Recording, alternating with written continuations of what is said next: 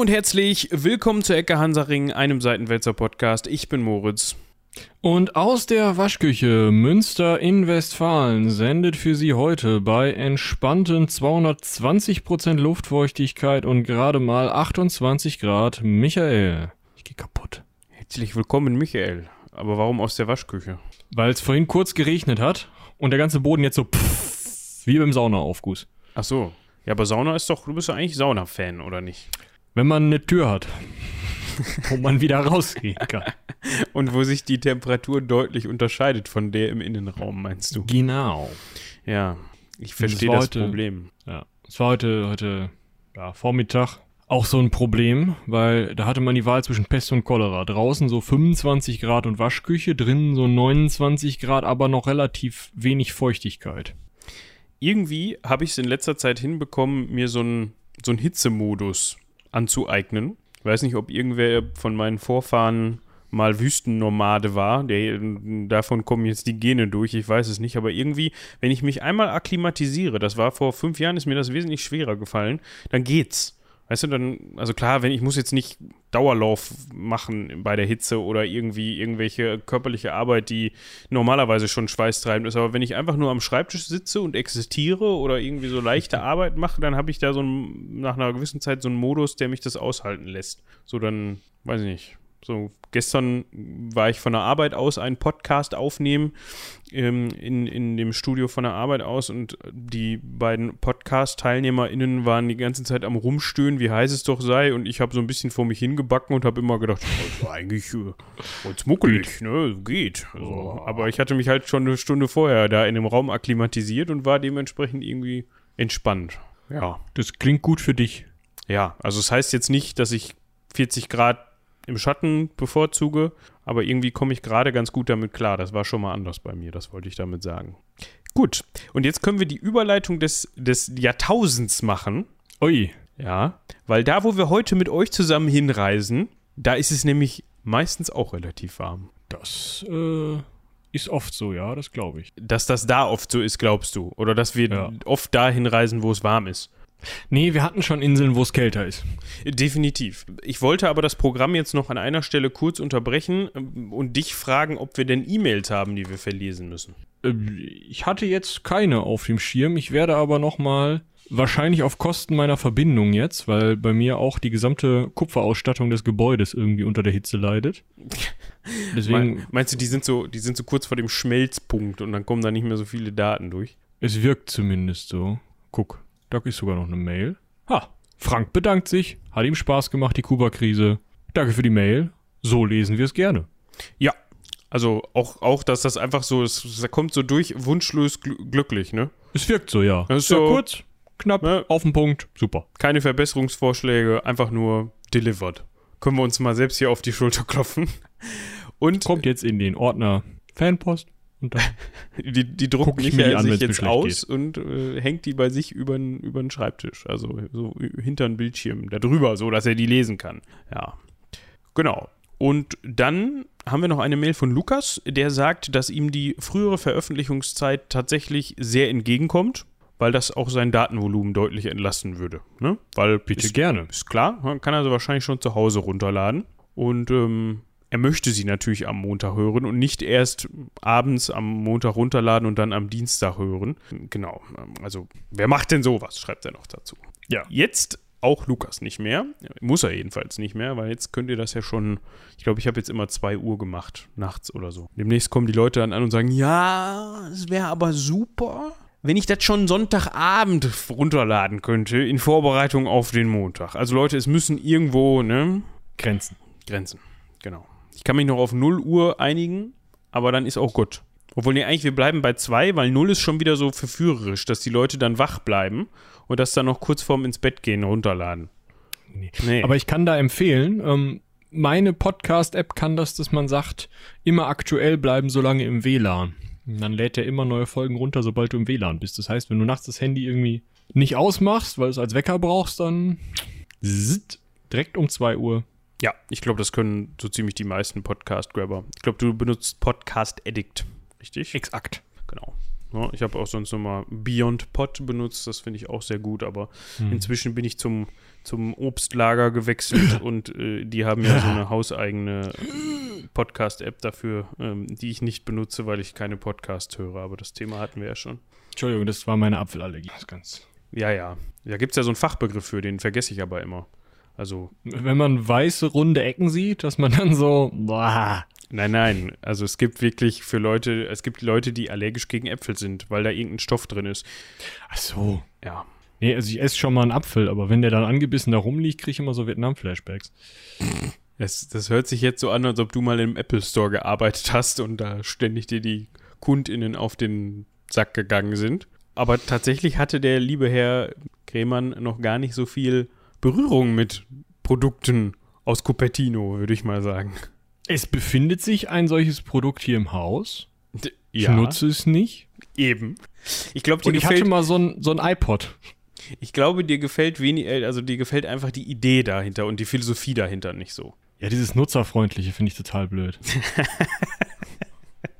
Du möchtest Schweiß und Tränen vergießen beim Bedienen deines Personal Computers.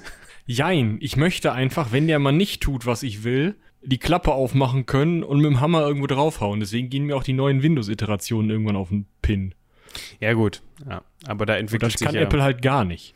Nee, die waren auch so mit die ersten, die sich dahin entwickelt haben. Ne? So nach dem Motto: in den Handys eingebaute Akkus und in den Laptops hinten keine Schrauben mehr dran, alles verklebt und so. Also Schrauben gibt es da schon noch, aber man konnte ja tatsächlich früher mal einen RAM-Riegel wechseln. Das geht ja heutzutage auch nicht mehr, weil man den da festgeklebt oder gelötet hat.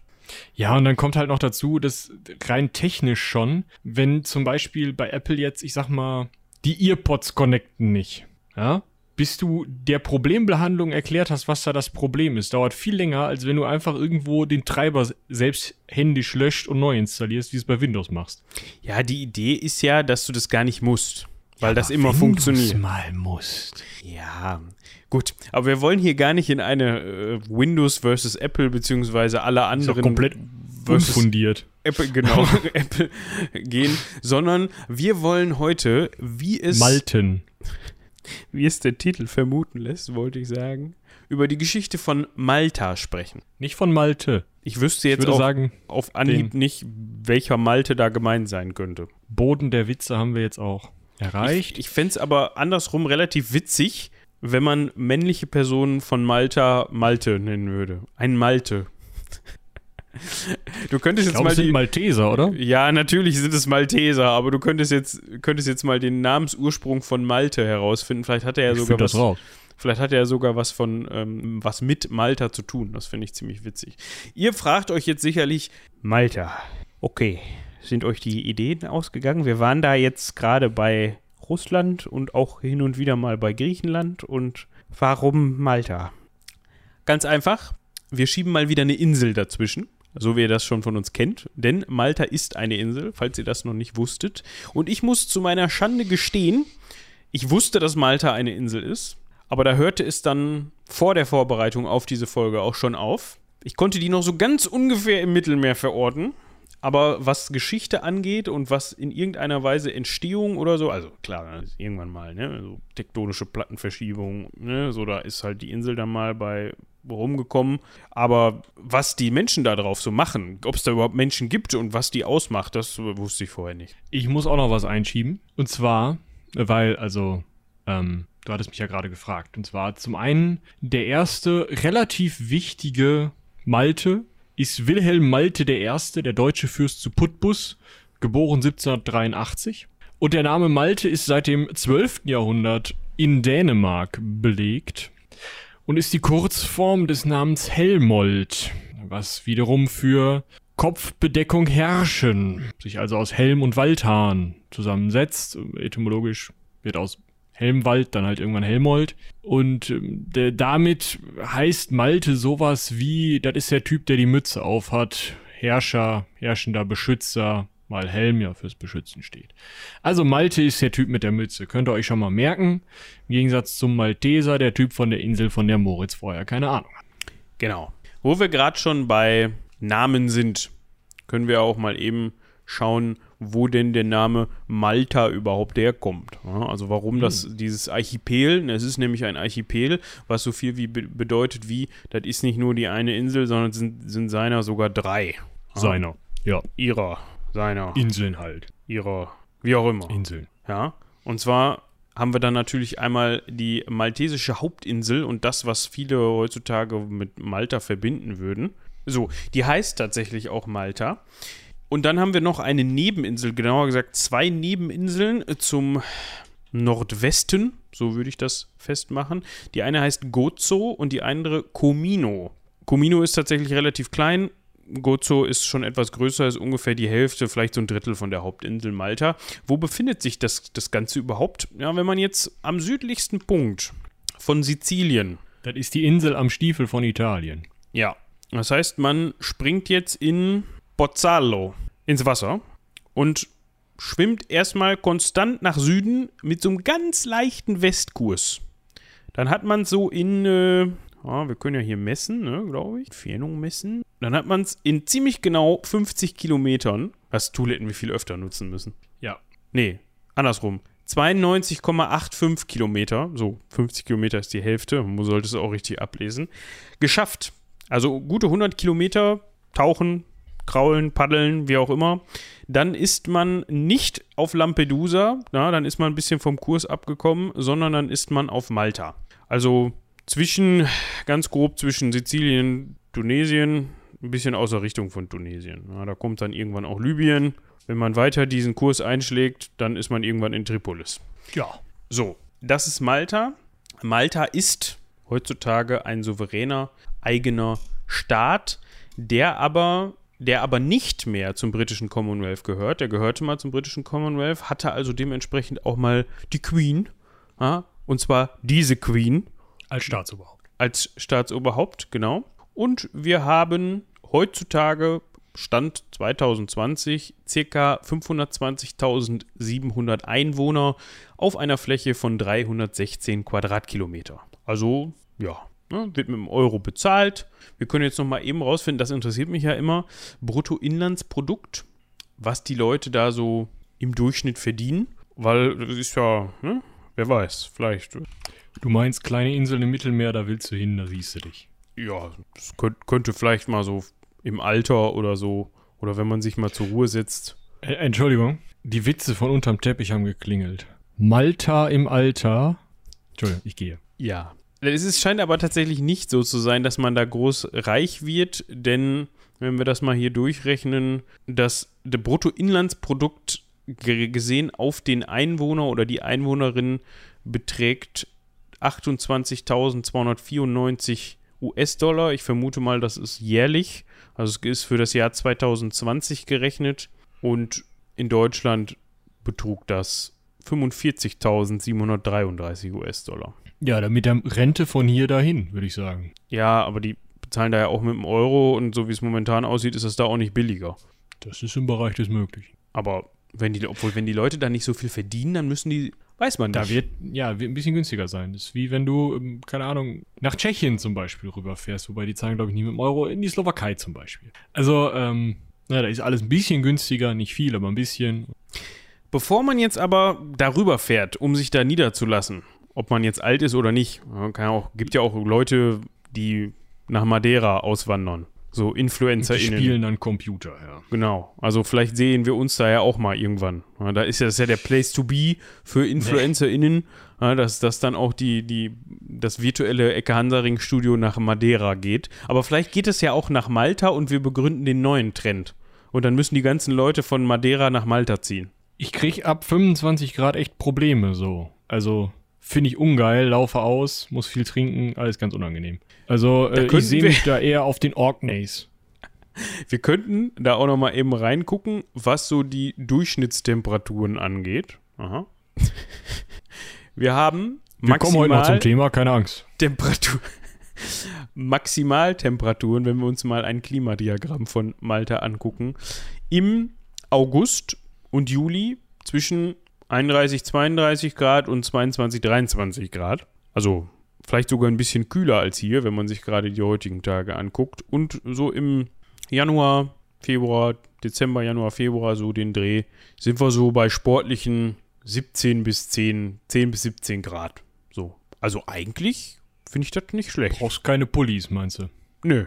Also vielleicht mal so ein Hoodie oder sowas. Aber auch nur für die kälteren Tage. Von daher sehe ich mich da eigentlich schon. Gut, 31 Grad, aber 30 Grad, komm, Seeluft dazu. Es ist aus, aushaltbarer als hier, da kannst du von ausgehen. Ja, das ist, ist tatsächlich wahrscheinlich. Aber wir wollen weniger über Wetter sprechen, sondern wir, wir wollen natürlich auch über die Geschichte Maltas sprechen. Die ist nämlich sehr spannend und umfangreich. Das ist immer gut, wenn man den ZuhörerInnen, bevor es losgeht, wirklich sagen muss: Hört zu, das ist spannend, was jetzt kommt. Ja, also ich finde es tatsächlich spannend, aber trotzdem ähm, müssen wir aufgrund des Umfanges äh, spannende Teile streichen. Und äh, deshalb werde ich euch jetzt, glaube ich, als erstes mal die vorschriftlichen Kulturen auf Malta ähm, knapp zusammenfassen. Ich werde es mal versuchen, weil äh, ich weiß nicht, wir müssen da jetzt nicht um jede Scherbe kämpfen, oder? Ich wollte gerade sagen, die Frühzeit, also auch Bronzezeit und so weiter, das ist dein Metier. Ich melde mich dann in der Antike zurück. Bitte sehr. Und wir hören gleich. genau. äh, ja, ne, also es gibt tatsächlich erste Spuren von Zähnen von vielleicht Neandertalern, die zwischen 1917 und 1936 ähm, ja, gefunden wurden. Es handelt sich um Backenzähne. Weiß man nicht, ob das wirklich Neandertaler waren, können auch Cro-Magnon-Menschen gewesen sein. Mhm. Aber der Punkt ist, zu dem Zeitpunkt war Malta noch nicht äh, vom Festland getrennt. Da hing das noch mit Sizilien zusammen und Sizilien hing noch mit dem italienischen Stiefel zusammen, weil die Eisen, äh, Eiszeit äh, das noch so viel Wasser gebunden hatte, dass das Mittelmeer halt noch wesentlich andere Küstenlinien hatte. Zu dem Zeitpunkt hing tatsächlich England auch noch mit dem französischen Festland zusammen. Äh, können wir auch noch mal drüber sprechen über dieses ähm, dieses Gebiet in der heutigen Nordsee das damals halt fruchtbar, niedrig liegend und besiedelt war. Alles ganz spannend. Aber äh, wir können erstmal festhalten, als der Meeresspiegel dann anstieg, lebte gerade niemand auf Malta. Das heißt, wahrscheinlich, wahrscheinlich ist die Insel erst zwischen 5000 und 4500 vor Christus wirklich besucht oder besiedelt worden. Also Zypern zum Beispiel ist 10.000 vor Christus tatsächlich schon mal, da sind schon Boote vorbeigekommen und hat da irgendwie angelandet und ist von da aus dann wieder weitergefahren. Ähm, Malta halt erst 5.000 Jahre später. Also ähm, ich meine, die Insel ist jetzt auch nicht so attraktiv wie Zypern, hm? also ist wesentlich hm, kleiner einfach und in Teilen so felsenküstig, dass man da im Zweifel auch gar nicht rankommt.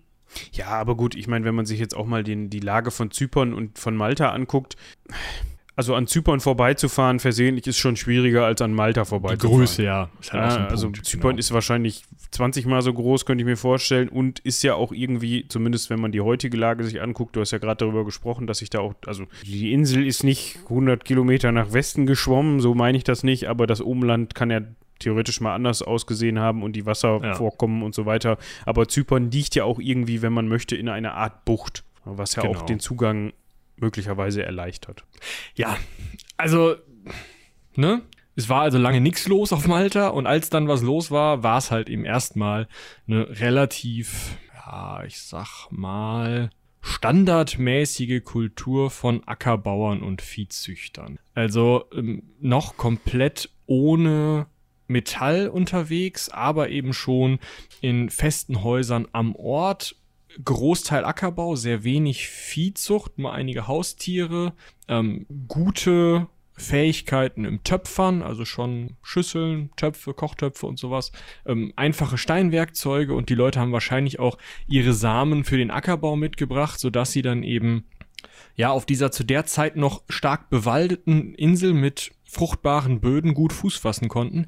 Das einzige Problem, was sie hatten, war, sie mussten auf jeden Fall irgendwie Kontakt zum Festland halten, weil es auf Malta keinen Feuerstein gibt. Und das heißt, sie konnten, bevor man in Richtung von Metallverarbeitung kam, ihre, einen Großteil ihrer Werkzeuge, besonders eben Klingen, nicht selbst herstellen. Man hat dann scheinbar eben über Kontakte aufs Festland da irgendwie die, ja, Versorgung mit Werkzeugen gehalten und hat sich langsam hin zu einer, ich sag mal, Megalithkultur entwickelt. Also ähm, es gibt verschiedene Megalithkulturen, die alle etwas unterschiedliche Ausprägungen haben. Zusammenhängend ist aber ihre, ihre Bearbeitung oder ihre, ihre Faszination für Megalithe, also sehr große Steine, die dann ähnlich wie bei Stonehenge, nur meistens wesentlich kleiner, zu Tempelanlagen, Gräbern oder ähnlichem zusammengestellt werden, häufig dann auch verputzt werden. So war es in Malta auch.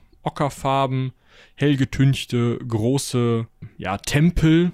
Ja, weiß der Archäologe keinen Reim, kann es nur noch kultisch sein. Also wahrscheinlich waren es irgendwie Tempel, äh, die dann eben mit Statuen ausgestattet waren, in denen ihr könnt euch ähm, das eigentlich im Endeffekt vorstellen wie ein aus sehr, sehr großen Steinblöcken zusammengemauertes Haus, in denen eben dann diese Fruchtbarkeitsgöttinnen ganz häufig angebetet wurden. Was man in der Zeit auch noch gemacht hat, waren ganz interessante Schleifspuren. Die haben sich dort in, in ähm, relativ weichen Sandstein gegraben. Das sind so relativ tiefe, schienenförmige Spuren. Also wirklich einfach so einen gewissen Abstand haltende Spuren, als hätte man da einen Schlitten zum Beispiel langgezogen oder ähnliches. Ein Schlitten selbst kann es aber nicht gewesen sein, weil dieses, diese Spuren teilweise Kurven machen und wenn das ein fester Schlitten gewesen wäre, wäre die Spurbreite in der Kurve gleich gewesen, könnt ihr euch vorstellen. Die Spurbreite geht aber in der Kurve auseinander, sodass das wahrscheinlich so A-förmig zusammengepackte Stangen gewesen sein müssen, auf denen irgendwas geschliffen wurde. Oder manche Leute sagen auch, das sind vielleicht ähm, Wasseradern, was aber auch irgendwie merkwürdig ist, weil da teilweise ein komplettes Durcheinander aussieht, aussieht wie so ein Rangierbahnhof auf äh, oder in diesen Schleifspuren zu finden ist. Also das ist irgendwie etwas merkwürdig. Das gehört also zusammen, diese Schleifspuren plus diese Tempel aus Megalithblöcken, die gebaut wurden. Zu dieser Zeit, also nachdem man diese anfängliche Ackerbau und Viehzuchtzeit, natürlich hat man weiter Ackerbau und Viehzucht betrieben, sonst hätte man die Bevölkerung nicht ernähren können. Aber zu dieser Zeit, ähm, als man sozusagen diese anfängliche Periode hinter sich gelassen hat und mit diesen Megalith-Tempeln angefangen hat, hatte man wahrscheinlich keinen Kontakt mehr zum Festland, weil man keine kupferzeitlichen Nachweise hat. Also man findet keine reinen Kupfergegenstände, man findet keine kulturellen Einflüsse von irgendwelchen kupferzeitlichen Kulturen aus dem Umland, also von Ita aus Italien oder aus Nordafrika und äh, man findet keine kupferzeitliche Keramik. Also wahrscheinlich ist es so, dass in dieser Zeit die Leute sich halt irgendwie beholfen haben, entweder mit alten Werkzeugen oder mit Werkzeugen, die sie aus dem Stein vor Ort gemacht haben. Denn erst als dann ungefähr 2500 vor Christus die meisten Siedlungen aufgegeben wurden und immer weniger Menschen dort lebten. Erst dann fängt so eine bronzezeitliche Besiedlung und auch Bearbeitung von Bronze und sowas an. Dieses, dieser Niedergang der Bevölkerung nach dieser Tempelperiode ist auch ganz interessant, weil dieser Niedergang tatsächlich komplett ohne Krieg ausgekommen ist. Es gibt nämlich keine Waffen auf Malta zu dieser Zeit. Ist auch interessant, finde ich. Also die haben sich nicht gekloppt, weil die keine Waffen hatten oder was? Nee, also man kann davon ausgehen, dass sie sich nicht gekloppt haben, weil wir bis heute keine Waffen finden. Und normalerweise findest du, wenn sich Leute kloppen, immer irgendwelche Waffen, die die runterfallen lassen, wenn sie sterben. Also nicht mal irgendwie eine Keule oder ein, ich wollte gerade sagen, ein Salatmesser, aber das gibt es. Nö. Also es gibt es nicht. Ja, auch das ist richtig, aber auch, also. nee, also wirklich, es ist total spannend. Nicht mal ein Knüppel. Okay. Also halt mal so eine Klinge, die du brauchst, um ein Tier zu schlachten, aber du erkennst ja, also du, man unterscheidet, man kann ja gut unterscheiden zwischen Waffe und Arbeitsmesser. Und ähm, ja, nicht, dass man letzteres auch zweckentfremden könnte, aber. Natürlich. Aber also du würdest rausfinden, wenn sich Leute wirklich ausdauernd auf den Kopf gehauen haben. Natürlich wird sich da vielleicht irgendwie mal äh, irgendwer gegenseitig umgebracht haben. Aber halt nie auf einem Level, dass sich Siedlungen aufeinander losgegangen wären oder so. Ja, das ist, also sind, die, sind das zu der Zeit sehr friedvolle Menschen gewesen. Ja, die halt langsam vor sich hin siechen, weil ihnen Flutwellen, Dürrekatastrophen und Hunger irgendwie langsam die Bevölkerung ausgehen lassen. Aber die sind noch sehr friedlich zu dem Zeitpunkt. Und dann kommen, und das ist, finde ich, ganz interessant, die Bronzezeit kommt halt mit Wucht nach Malta. Ungefähr 2500 vor Christus. Ähm, kommt eine völlig andere Kultur. Ob die Insel da hundertprozentig unbewohnt war oder ob da noch ganz, ganz kleine Gruppen da waren, weiß man nicht. Aber also kulturell sieht man halt einen wirklich starken Bruch von der einen zur anderen Kultur. Und diese komplett neue Bevölkerung brachte halt auf einmal Metallverarbeitung, nämlich Bronze, auf einmal die Verbrennung von Toten, wo sie halt auch einfach noch diese alten Megalith Sachen, die stehen heute noch. Dementsprechend haben sie sich gedacht, ja, ist so geil, ne? Können wir unsere Urnen reinstellen, oder? Haben also diese alten Megalith-Bauwerke von der vorhergehenden Kultur als äh, Friedhöfe benutzt. Mm. Und die haben tatsächlich auch Waffen mitgebracht, haben gewebte Textilien mitgebracht ähm, und haben im Allgemeinen einfach eine komplett neue, neue Kultur dahin gebracht, die auch ganz anders funktionierte als die ursprünglichste Kultur, die wie gesagt weitestgehend äh, ausgestorben war und falls noch jemand da gewesen sein sollte, wurde der einfach überrannt. Also einfach übernommen und in diese neue Kultur mit aufgenommen, die ja auch einfach einen krassen technologischen Fortschritt hatte. Wir reden davon, dass es halt wirklich erst eine Steinzeitkultur war, die die Kupferzeit komplett verpasst hat und dann kommt die Bronzezeit und sagt Hallo und naja, das mit den Waffen hatten wir ja schon erwähnt. Ja, das ist so, als wenn du mit deinem Sony Ericsson von 2007 ankommst und alle anderen schon ein iPhone haben, ne? Ja, genau, genau so. Vielleicht noch ein bisschen krasser. ja, aber sowas kann halt auch nur oder wahrscheinlich nur auf so relativ autarken, an, an so relativ autarken Orten stattfinden, wie zum Beispiel Inseln. Genau. Die sonst nicht richtig und nicht wirklich Relevanz für jemand anderen haben. Das ändert sich aber. Genau. Ja, es, also die Wahrscheinlichkeit, dass diese Leute, die dort dann sozusagen die Bronzezeit nach Malta gebracht haben, aus Italien kommen, ist aufgrund von Vergleich von Keramik und einigen anderen, ja, äh, kulturellen Zeugnissen, kann man vielleicht sagen. Terrakotta-Figurinen, ähm, aber auch, wie wurden die Äxte gebaut, ähm, wie wurden Dolmen gebaut. Das sind so auch so aus großen Steinen gebaute Häuschen. Also zwei Steine senkrecht in den Boden gerammt, einer draufgelegt. Oder mal drei Steine. So in die Richtung gehende Dinge werden eben verglichen und da wird gesagt, ja, wahrscheinlich nächsten Parallelien Apulien und Sizilien, also Süditalien. Und dann geht's halt los, dann kommen die schriftlichen Kulturen wieder und da kommt auch der Name von Malta her. Wir sind also von 2500 vor Christus jetzt schon ins Jahr 800 vor Christus mal eben gesprungen. Durchgesippt. So, ja, also ich bin wieder wach. Angefangen hatten wir 5000 vor Christus in der Steinzeit, 2500 vor Christus kommt die Bronzezeit und 700, 800 vor Christus die Kante kommen die schriftlichen Kulturen wieder. Wobei Schrift ein großes Wort ist, weil drei Wörter, äh, drei Buchstaben. M, L, T. Ja, also wahrscheinlich fehlt da was. Entweder hat man es vergessen oder es ist nicht überliefert. Es ist davon auszugehen, dass das Wort Malet gemeint ist. Das ist so eine typische Sache dieser ähm, Kultur, also in dem Fall sind es die Phönizier, ähm, die schreiben ohne Vokale. Ach, ja. Also das gibt es häufiger. Ich, ich meine, es wäre sogar im Hebräischen so. Ähm, Warum auch? Ne? Also, überbewertet. Vokale sind, sind luxuriöser Schnickschnack. Brauchen wir nicht. Also auf jeden Fall bedeutet das Wort MLT, was so viel wie, also ungefähr wie Malet ausgesprochen wird, so viel wie Refugium oder Zuflucht. Ja, also man erkennt da auch schon die Gemeinsamkeit mit Malta, also Malet oder Malta. Hm. Wir haben aber auch noch andere Einflüsse, die in die ähnliche Richtung gehen. Und dann haben wir eben die kleine Insel, die damals GL, also überliefert GL geschrieben wird, was wahrscheinlich so viel heißt wie Gol. Genau. Und Gol war eben die Breite von phönizischen Handelsschiffen. Ich weiß nicht, ob man das dann einfach so genannt hat, weil, weil es kleiner ist als die Hauptinsel. Also ich kann mir nicht vorstellen, dass ein phönizisches Handelsschiff so breit war wie diese Insel, weil dann wäre das verdammt groß gewesen. Aber wer weiß, was man sich damals so gedacht hat, ne? Ja, was genau man sich gedacht hat, weiß ich nicht. Ich kann aber noch mal kurz zurückspringen und sagen, die proto-sinaitische Schrift, sinaitische Schrift, also die Schrift, die auf dem Sinai äh, geschrieben wurde, die U äh, ugaritische Schrift, die phönizische, die Sab sabäische, die hebräische, die aramäische, die nabatäische, die arabische und die syrischen Schriften, also die arabischen und die syrischen Schriften werden alle ohne Voka Vokale geschrieben. Dementsprechend ist das nichts besonders Ungewöhnliches, dass man da MLT findet und das Malta oder Malet nennen darf. Siehst du mal. Da muss Wieder ich gestehen, da hatte ich Nachholbedarf. Dieser Fakt war mir nicht bewusst, aber das mag auch daran liegen, dass ich mich wirklich mit der Sprache selbst, also mit den Sprachen, die du gerade aufgezählt hast, vorher noch nie beschäftigt habe. Inhaltlich. Also. Ich habe sie auch nie gelernt, also aber. Ja, ja, ja das, das ich meinte ich. nachgeguckt. Das meinte ich damit. Aber oh, haben wir das die, auch abgegrast. Genau. Die Phönizier sind auf Karthago und nutzen das ja kann man eigentlich auf Karthago, ich habe schon nee, weitergelesen. Sie sind auf Malta und man kann eigentlich sagen, ähm, die benutzen das so als ja, Umschlagplatz vielleicht. so ein Hafen halt zwischendurch.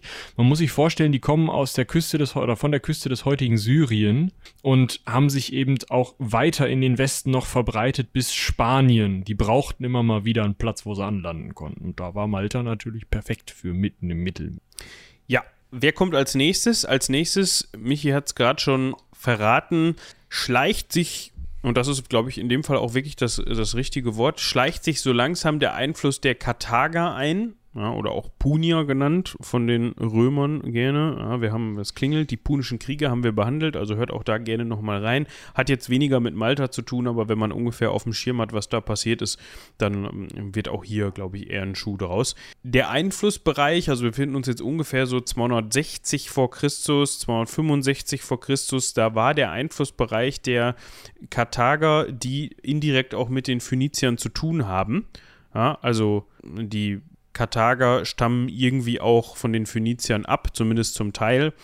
Und der Einflussbereich erstreckte sich halt eben passenderweise auch über ähm, Teile Südspaniens und dann eben entlang Gibraltars, also nicht Gibraltar sind auf der Nordseite, aber ähm, entlang der, wenn man von heutigen Nationen ausgehen möchte, entlang der Küste Marokkos, Algeriens, Tunesiens, also eben die Nordküste Afrikas am Mittelmeer entlang, ungefähr bis, macht Sinn, Karthago. Ja, und wir wissen ja, wo Karthago liegt, für alle, die das, ähm, die das nicht auf dem Schirm haben, das heutige Tunis.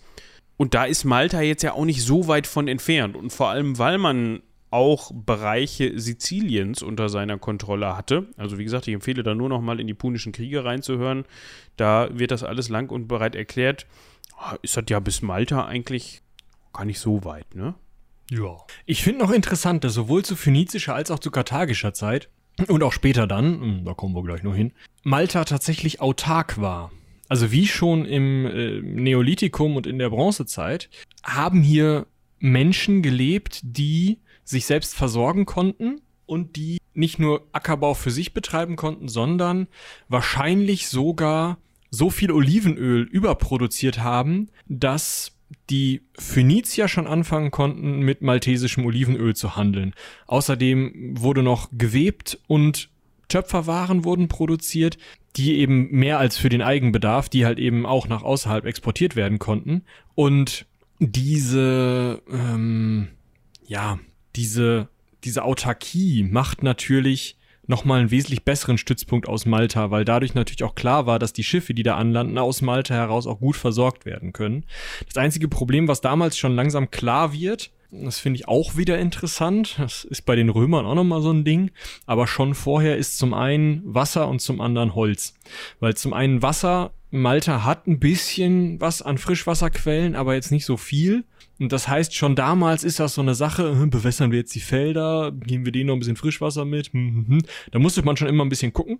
Deswegen auch Oliven, weil die manchmal meistens ziemlich genügsam sind. Und das zweite Ding ist eben Holz, weil Kata ach, äh, Karthago und ähm, auch die Phönizier schon eine große Menge an Schiffen gebaut haben. Und auch die Römer später, wie gesagt, da kommen wir gleich noch zu, äh, durchaus das eine oder andere Bötchen noch zu Wasser gelassen haben und die auch repariert werden mussten. Und dafür der maltesische Wald tatsächlich, der ja im Neolithikum und auch in der Bronzezeit noch ähm, stand und auch die Leute versorgt hat, verschwindet. Also Menschen haben auch damals schon echt genug Einfluss auf die Umwelt gehabt, dass sie diese Insel mehr oder weniger roden konnten. Ich meine, das haben die Römer auch mit Italien und Spanien mehr oder weniger komplett gemacht. Also da war auch mal mehr Wald, aber eben auch mit Malta. Ja, was das Kulturelle angeht, ist natürlich auch nach und nach, ja, der, die, äh, sind die Götter der Karthager auch auf Malta angekommen. Das heißt, es wurden Tempel entweder umgeweiht oder neu gebaut. Und das, man hat sich dann so ein bisschen von diesem Autarksein gelöst, war dann zwar von Karthago abhängig, wahrscheinlich sowohl wirtschaftlich als auch kulturell, aber auf der anderen Seite ist halt Malta dann auch von den, von den Karthagenern als, ähm, ist das richtig? Ja, ne? Kata, sagt man das? Karthagener? Ich glaube schon. Schon wieder alles vergessen seit der Folge über die Punischen Kriege. Da hatten wir die Frage, glaube ich, auch schon mal gestellt, als Handelsumschlagsplatz benutzt. Ja, und da wurde eben natürlich auch Olivenöl gehandelt, aber auch ja Stoffe oder also feine Leinenstoffe oder auch Honig. Und Honig war auch später immer wieder ein Punkt. Und wahrscheinlich Stimmt, hat Honig, man. Den habe ich ganz vergessen. Mhm. Und wahrscheinlich hat man dann auch mit Ägypten gehandelt. Das kann man daran nachhalten, dass in Gräbern auch unter anderem Amulette und dergleichen gefunden worden sind, die eben für die Zeit typisch waren für ägyptisches Kunsthandwerk. Also über solche Funde kann man dann natürlich auch irgendwie so ein bisschen nachvollziehen, okay, mit wem hat man da überhaupt Kontakt gehabt und mit wem hat man halt Handelskontakt gehabt, weil wenn solche vermeintlich wertvollen Gegenstände dann eben auf die Insel gelangen, dann kann man sich vorstellen, irgendwas hat man im Gegenzug dazu gegeben, quasi. Ja. ja. Und dann kommt im Grunde schon der Punkt, an dem sich die Römer einmischen. Man kann vielleicht vorher noch kurz erwähnen, wir haben ja auch über die Hellenisierung oder die hellenistische Kolon Kolonisation Siziliens äh, anteilig gesprochen, beziehungsweise dass man äh, griechische Bemühungen hatte, auch sich Richtung Westen auszubreiten. Und die ähm, Menschen aus Karthago haben dann versucht, Malta so ein bisschen als Stütz Stützpunkt zu nutzen, um sich dagegen zu wehren. Ja, weil das wird man auch später noch feststellen. Anscheinend lassen sich, auch wenn Holz irgendwie ein Problem ist, aber anscheinend lassen sich auf Malta sehr gut Schiffe reparieren und bauen. Ja. So, das, das ist wahrscheinlich auch heute noch so, aber da müssen wir gleich nochmal gucken. Also, Römer. Genau, die Römer haben im Zweiten Punischen Krieg den Bums erobert, übernommen und festgehalten. 217 vor Christus haben sie damit angefangen, haben da einen schönen Tempel äh, der Victoria auf der kleineren der beiden Insel auf Gozo gebaut, weil sie gewonnen hatten. Haben ein fettes Bewässerungssystem eingesetzt, ähm, Flachs, Wachs, Weizen, Olivenöl und Honig von dort aus exportiert. Also ihr seht schon, dieses Bienen, Honig, Wachs, äh, die Kante ist schon sehr beliebt. Ähm, ihr könnt euch aber auch vorstellen, der Anbau von Flachs und Weizen kostet echt Flächen, also auch da wieder Bäume weg, Ackerland hin. Das Problem kennen wir heute noch, vielleicht eher aus Südamerika oder ganz besonders aus Südamerika, das können auch ganz viele andere. Ja, und ansonsten bauen sie den Hafen aus, sorgen eben auch wieder dafür, dass nochmal neue Häfen angelegt werden, um nochmal weiter ähm, Reparaturen durchzuführen, Umschlagplatz zu sein, ähm, ja, weitere ähm, äh, Versorgung für die Schiffe einfach darzustellen. Es ist halt einfach, es ist halt einfach ein wunderbarer Umschlagplatz für Kulturen, die eigentlich sich zu großen Teilen der Küstenschifffahrt verschrieben haben. Ne? Das darf man ja auch nicht vergessen. So aufs offene Meer raus ist halt einfach nicht so geil, solange du keinen Kompass hast. Klar, das geht, wenn man es richtig drauf hat. Ja, wenn man, die Wikinger konnten das ja auch ohne Kompass.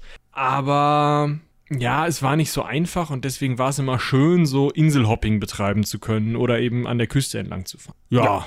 Und ansonsten äh, passiert auf dieser Insel außer dem Ausbau eigentlich ja, zumindest 250 Jahre nichts Wichtiges und dann strandet jemand. Ja. Also falls man vielleicht noch eben einwerfen kann, die Römer haben, wie Michi gerade schon sagte, ausgebaut. Unter anderem wurde die Stadt Medina gebaut. Jetzt klingelt vielleicht bei dem einen oder der anderen etwas. Ja, wie bei mir auch. Ja, Medina, schon mal gehört, wird zwar ohne E geschrieben, aber hm, ich kenne halt irgendwo woanders. Das hat nichts mit der Stadt Medina zu tun, im heutigen Saudi-Arabien. Ja, das ist da ungefähr 1,3 Millionen Einwohner. Medina hat heutzutage ungefähr 250, also ganz kleiner Unterschied. Und in Medina in Saudi-Arabien, das ist die Stadt, wo sich also ich kann das jetzt nicht. Wohin Mohammed geflohen ist, Genau. nachdem er aus Mekka vertrieben wurde. Ja, also und wo ähm, heute das Grab des Propheten, also von Mohammed, sein soll. Ne? Also ich habe mich da nicht mit beschäftigt. Ich weiß nicht, inwieweit das verifiziert ist, dass das auch wirklich Mohammed ist oder ein Mohammed. Ich möchte mich jetzt hier nicht in die Nesseln setzen und irgendwie in den muslimischen Glauben rein, ähm, rein, wie sagt man, den in irgendeiner Weise in Frage stellen oder was weiß ich was oder irgendwem da auf die Füße treten, aber das ist nicht ganz so mein Thema. Also wir, wir gehen erstmal davon aus, da ist das Grab des, äh, des Propheten Mohammed. So, aber nicht auf, nicht auf Malta in Medina, sondern in Medina in Saudi-Arabien, in, in der Nähe des Roten Meeres. Ja. Kommen wir zum strandenden Paulus von Tarsus, der 59 nach Christus Schiffbruch erlitt, als er von Kreta nach Rom eskortiert werden sollte und der dann wahrscheinlich die ersten Malteser zum Christentum bekehrte und den ersten maltesischen Bischof einsetzte.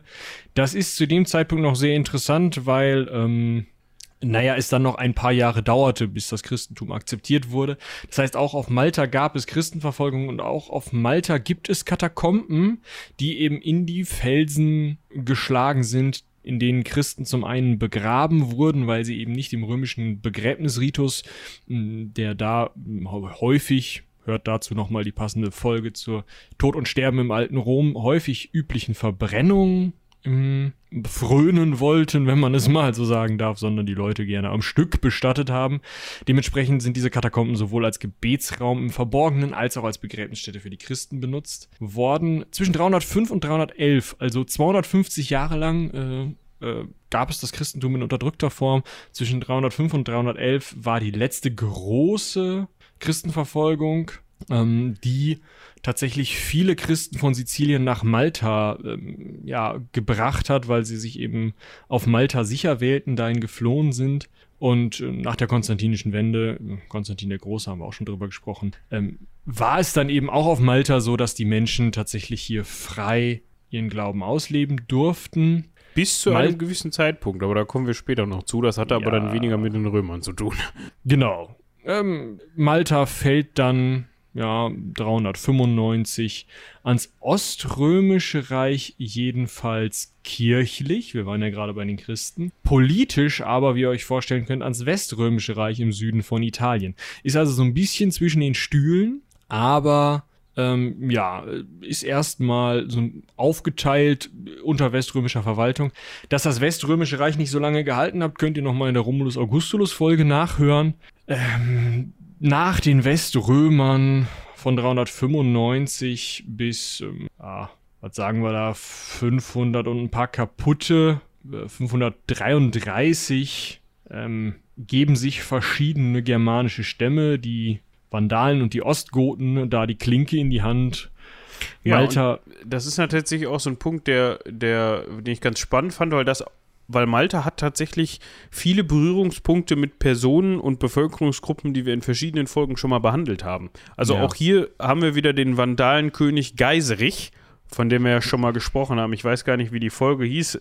Vandalismus in Rom. Stimmt, Vandalismus in Rom. Ah, der hat ja nämlich nicht nur in Rom gewütet, beziehungsweise äh, hat dann das Römische Reich angegriffen, dementsprechend auch Sardinien, Süditalien und Sizilien.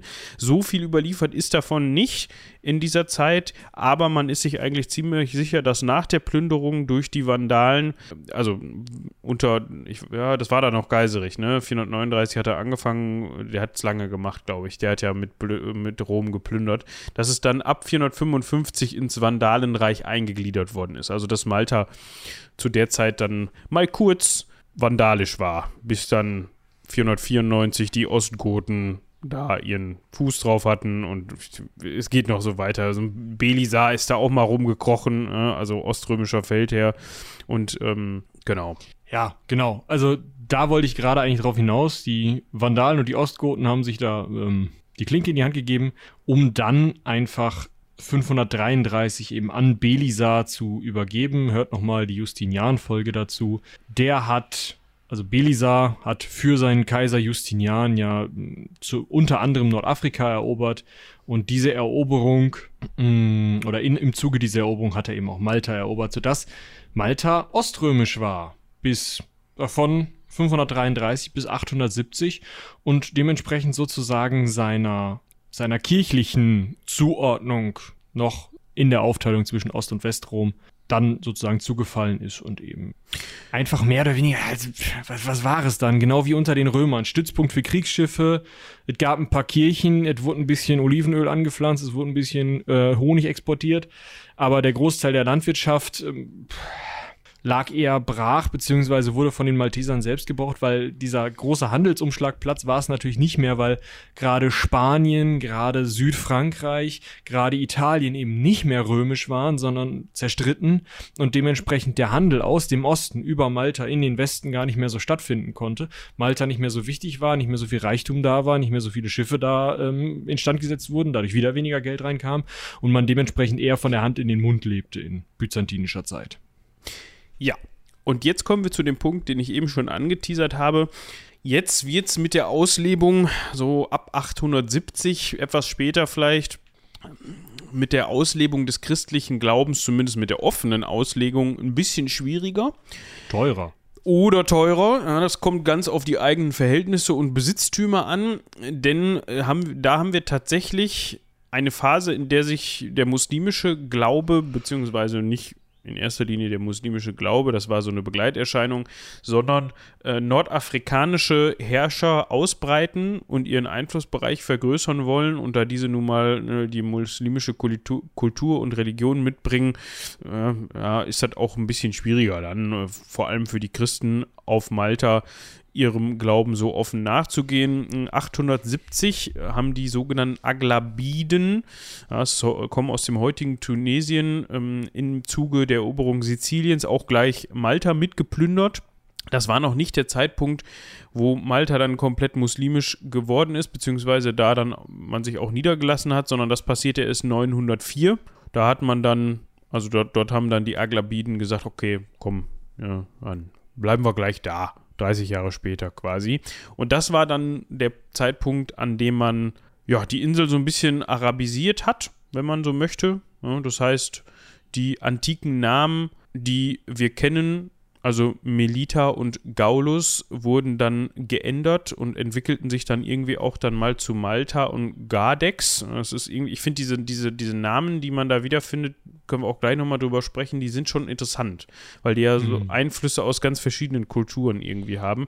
Die ver verortet man jetzt gar nicht in so einer relativ nah an Sizilien befindlichen Insel im Mittelmeer, finde ich. Also das ist schon interessant. Aber komm, wie gesagt, kommen wir gleich nochmal darauf zu sprechen. Und tatsächlich ist die Bevölkerung dann vor die Wahl gestellt worden. Ja gut, also entweder ihr konvertiert zum Islam oder ihr bleibt Christen und zahlt uns etwas. Diese Schutzsteuer kennt man ja ähm, auch zum Beispiel aus Spanien oder ähm, aus dem Osmanischen Reich. Also es war sehr üblich in eigentlich der gesamten muslimischen Welt, dass man eben Christen dann zur Kasse gebeten hat und natürlich sowas gesagt hat wie, ja, ist ja schön und gut, dass ihr jetzt der Auffassung seid, dass ihr hier ähm, irgendwie euer altes Erbrecht behalten sollt. Wir haben hier mal eine Neufassung, Hälfte an den Staat, Dankeschön. Genau, also das ist so eine sogenannte Sondersteuer, die wird auch als Jizya bezeichnet. Ich hoffe, ich äh, spreche das richtig aus, es wird ein arabisches Wort sein. Oder auch äh, ein Harak, ein Tribut. Ja, also das muss man sich jetzt nicht so vorstellen, dass damit alles abgegolten war. Wenn man das nicht zahlen konnte oder wollte, ist man auch gerne mal in die Sklaverei gekommen, ganz einfach. Schuldsklaverei, genau. Genau. Trotzdem hatten diese Personen, wenn man so möchte, einen eingeschränkten Rechtsstatus. Das heißt, die waren trotzdem geduldet, aber irgendwie auch Personen zweiter Klasse. Also, ne, was so die, die Rechte und Pflichten anging in dieser Kultur, in dieser Kultur bestehend dann aus zwei Lagern, da kommen wir auch gleich nochmal eben darauf zu sprechen, kann man so sehen, dass dann, ja, die Christen dann doch deutlich den Kürzeren gezogen haben in der Zeit. Was ich ganz interessant finde, bei einer Volkszählung, die im Jahr 991 durchgeführt worden ist, hat es angeblich 6339 Christen und Christinnen auf der Insel gegeben und 4000. Christliche Familien. Ah, okay, Entschuldigung. Ja, dann wird ein, Schuh, äh, dann wird ein Schuh daraus. Ähm, das, das hatte ich überlesen. Ähm, christliche Familien und 4972 muslimische Familien. Aber unabhängig davon, ob es jetzt Einzelpersonen oder Familien sind, ist das gar nicht so, also klar, es gibt mehr als doppelt so viele muslimische Familien auf der Insel, aber es ist jetzt nicht so, dass die Christen so eine riesen Minderheit dargestellt haben, finde ich jedenfalls. Also mhm. es ist immer noch knapp, ähm, ist immer noch knapp ein Drittel der Bevölkerung irgendwie. Also von daher, wenn man sich dann überlegt, dass, die, dass dieser, dieser Tribut oder diese Sondersteuer gezahlt werden musste, ist das schon nicht zu vernachlässigen. Dass da auch Nö, eine relativ, eine relativ ähm, große christliche Präsenz nach wie vor noch auf der Insel war. Es ist also auch davon auszugehen, dass das Christentum weiterhin praktiziert worden ist möglicherweise sind dann auch diese Katakomben, die Michi eben schon mal angesprochen hat, die dann auch ähm, schon früh für entweder, also unter römischer Zeit dann für, den, für die geheime Ausübung des Glaubens benutzt worden sind und eben auch als, als Grabstätten benutzt worden sind. Weiß man nicht hundertprozentig, aber möglicherweise sind die dann auch, äh, war, war das ganz gut, dass sie dann da waren, ne? Also. Ja, also ob man das jetzt immer machen musste, dass man das wirklich auch ähm, verborgen machen muss, ist gar nicht so wahrscheinlich, weil wenn man die Schutzsteuer zahlte, durfte man ja auch in ganz normale Kirchen gehen. Aber äh, es mag ja auch durchaus sein, dass Leute konvertiert sind, um die Steuer nicht zu zahlen und dann halt freitags beim Freitagsgebet und sonntags beim Sonntagsgottesdienst waren. Ne?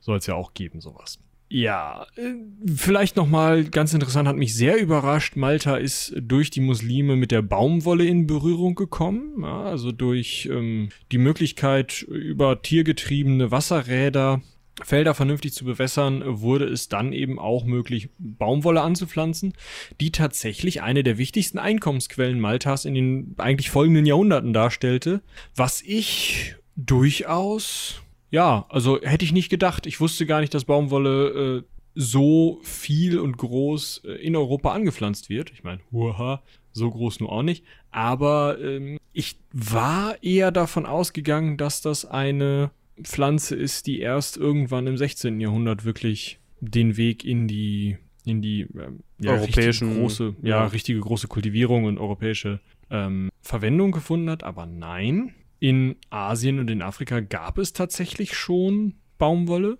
die auch durchaus genutzt wurde. Und äh, so haben die Araber eben sich auch gedacht, ja, pff, wo können wir das Zeug anpflanzen? Hier, gut. Malta, ab geht's. Ja. ja. Jetzt war aber in den Augen der Byzantiner natürlich Malta immer noch eigentlich deren Insel, ne? Ja. Also das ist ja gut, da sind jetzt temporär vorübergehend mal so ein paar Araber am Werk. Da können wir jetzt gerade nichts gegen machen, aber offiziell ist das ja noch Oströmisches Reich, also gehört das zu Byzanz. So, was macht man dann? Man versucht natürlich, das zurückzuerobern, weil wenn man mal gerade die militärische Stärke dazu hat, dann ja, kann man natürlich auch was machen. Es ist jetzt nicht so, dass die Muslime in der Zeit untätig waren. Also die haben da auch durchaus schon eine Festung gebaut. Kriegsschiffe geankert. Also die waren da auch nicht untätig. Genau, also die haben schon dafür gesorgt, dass sie das im besten Fall nicht beim ersten Angriff der, ähm, der Byzantiner wieder loswerden. Nichtsdestotrotz hat man das versucht. Ja? Und da ist es zu einem recht interessanten, zu einer recht interessanten Begebenheit gekommen. Im Jahr 1048, ist jetzt schon wieder ein bisschen später, war es so, dass man tatsächlich die byzantinische, also nein, andersrum, die maltesische Bevölkerung gegen einen Angriff aus Byzanz zu Hilfe gerufen hat. Und das, obwohl es eigentlich, also da gibt es einen Hista äh, arabischen Historiker, der, der, davon berichtet, äh, der Kafzuni hieß, beziehungsweise heißt, und der sagt, dass man trotz des Verbotes, dass die Bevölkerung eigentlich keine Waffen tragen durfte, gesagt hat, greift an unserer Seite zu den Waffen, wenn wir gewinnen, sollt ihr frei sein wie wir und unseren äh, und unseren Besitztum mit uns teilen. Wenn ihr nicht kämpft, werden wir getötet, so wie ihr. Also es war so ein bisschen so nach dem Motto, komm, ah, okay, wir haben jetzt hier ein bisschen Unterdrückung praktiziert und so, aber jetzt geht uns gerade der Arsch auf Grundeis, weil da vorne kommen die, ne, da die Byzantiner. Äh, wie wär's denn, wenn ihr mal mitkämpft gegen die und dann machen wir das hinterher nicht mehr mit der Unterdrückung? Und das ist tatsächlich passiert. Die Malteser, also ich gehe mal davon aus, es ist jetzt nicht weiter ausformuliert, ich gehe jetzt mal davon aus, dass damit gemeint ist natürlich die christliche Minderheit. Weil nee, ich denke, du, ganz ehrlich, wenn die maltesische Grundbevölkerung im Mittelalter sich gefragt hat, warum haben die eigentlich da vorne so einen Stress? Weiß nicht, tuten in ihre Hörner, irgendwas scheint los zu sein. Kommen da wo Schiffe? Ja, kann wohl sein. Was meinst du denn passiert, wenn die hier sind? Ja, kann sein, dass wir das mit dem Steuerrecht nochmal überdenken müssen, aber ich müsste dann konvertieren. Okay, ja. Ja, kommst trotzdem zum Gottesdienst und zum Freitagsgebet. Ja, sicher. Das ist denen im Zweifel scheißegal. Also, wer, wer dein Herr ist, du musst dich um deine Felder kümmern. Also im Zweifel war das auch eine Motivierung für die äh, muslimische Bevölkerung, die klar ein bisschen mehr Sinn und Grund hatten, zu sagen, mm, die Christen sind dafür bekannt, dass sie schon mal Rüben runterkloppen, aber ja, lasst doch die Herren sich da vorne prügeln, irgendwie eine kleine Seeschlacht veranstalten, wir gucken uns das an, vielleicht trinken wir ein Bierchen dabei und alles gut. Ja, ja, aber das ist ja eben nicht passiert, sondern auch die Bevölkerung hat zu den Waffen gegriffen. Und ich ja. könnte mir vorstellen, dass es da eher ein Ding war, die christliche Minderheit davon zu überzeugen, auf der muslimischen Seite mitzukämpfen gegen Christen, die angreifen, Weil im Endeffekt könnte man ja auch sagen, na gut, äh, es ist gerade, ich muss hier immer meine, meine Steuer zahlen an die Muslime und so richtig zu Hause fühle ich oder willkommen fühle ich mich jetzt hier eigentlich nicht, auch wenn die mich, wenn ich das mache, weitestgehend in Ruhe lassen. Da vorne kommt jetzt gerade ein christliches Heer angeschippert, was die Insel wieder einnehmen will. Ja, eigentlich, äh, komm, das mit dem Bier und Füße hoch sehe ich. Da muss ich im Zweifel die Steuer nicht mehr bezahlen und ähm, ne, das ist ähm, die christliche Kultur hält hier wieder flächendeckend Einzug. Dass man sich dann dazu entschieden hat zu sagen, ja, okay, ja, wenn ihr uns versichert, dass, dass, dass, das, äh, dass das hier mit der Unterdrückung beziehungsweise die, die äh, Repression, ähm, ist das ein Wort oder heißt das Repressalien? Repression. Repression zurückgenommen werden gegen die Christen, dann kämpfe ich mit euch. Es ist, es ist ja, finde ich schon bemerkenswert, dass man sich an der Stelle dazu entschieden hat. Ja. Was aber nicht bedeuten soll, dass das lange gewährt hat. Also man hat es tatsächlich geschafft, mit Hilfe der Einwohner dann äh, das äh, byzantinische Heer zurückzuschlagen. Ich wollte gerade sagen, do you see any Byzantien on Malta today? Nein, aber Hat funktioniert. Das heißt nicht, dass nicht andere Christen kämen und ähnliches vorhatten. Ja, gut. Da kommt nämlich auch wieder jemand an, den wir schon kennen. Ne? Das finde ich, finde ich gut. Ja. Ja, so, so, so, wir haben vielleicht schon mal von den Normannen gehört. So, Der Roger der Erste klingelt. Ich Also habe jetzt die mir- Folgennummer nicht im Kopf. bei mir ja, aber die Folgennummer kenne ich auch nicht. Ich weiß nicht, ob wir dem tatsächlich, ob wir dem alleine eine Folge gewidmet haben oder ob das im Zuge. Aber ähm, der war der Sohn von äh, Tankred von äh, Hauteville. Wiel. Hauteville, Entschuldigung. Und der, den haben wir auch schon mal besprochen, glaube ich. Angesprochen zumindest. Aber du, ich, ich höre gerade raus, dass du recherchierst. Auf, Ich recherchiere, genau. auf jeden Fall hat dieser Roger sich auch Sizilien unter den Nagel gerissen. Das hat ein bisschen länger gedauert, ja, ganze 29 Jahre.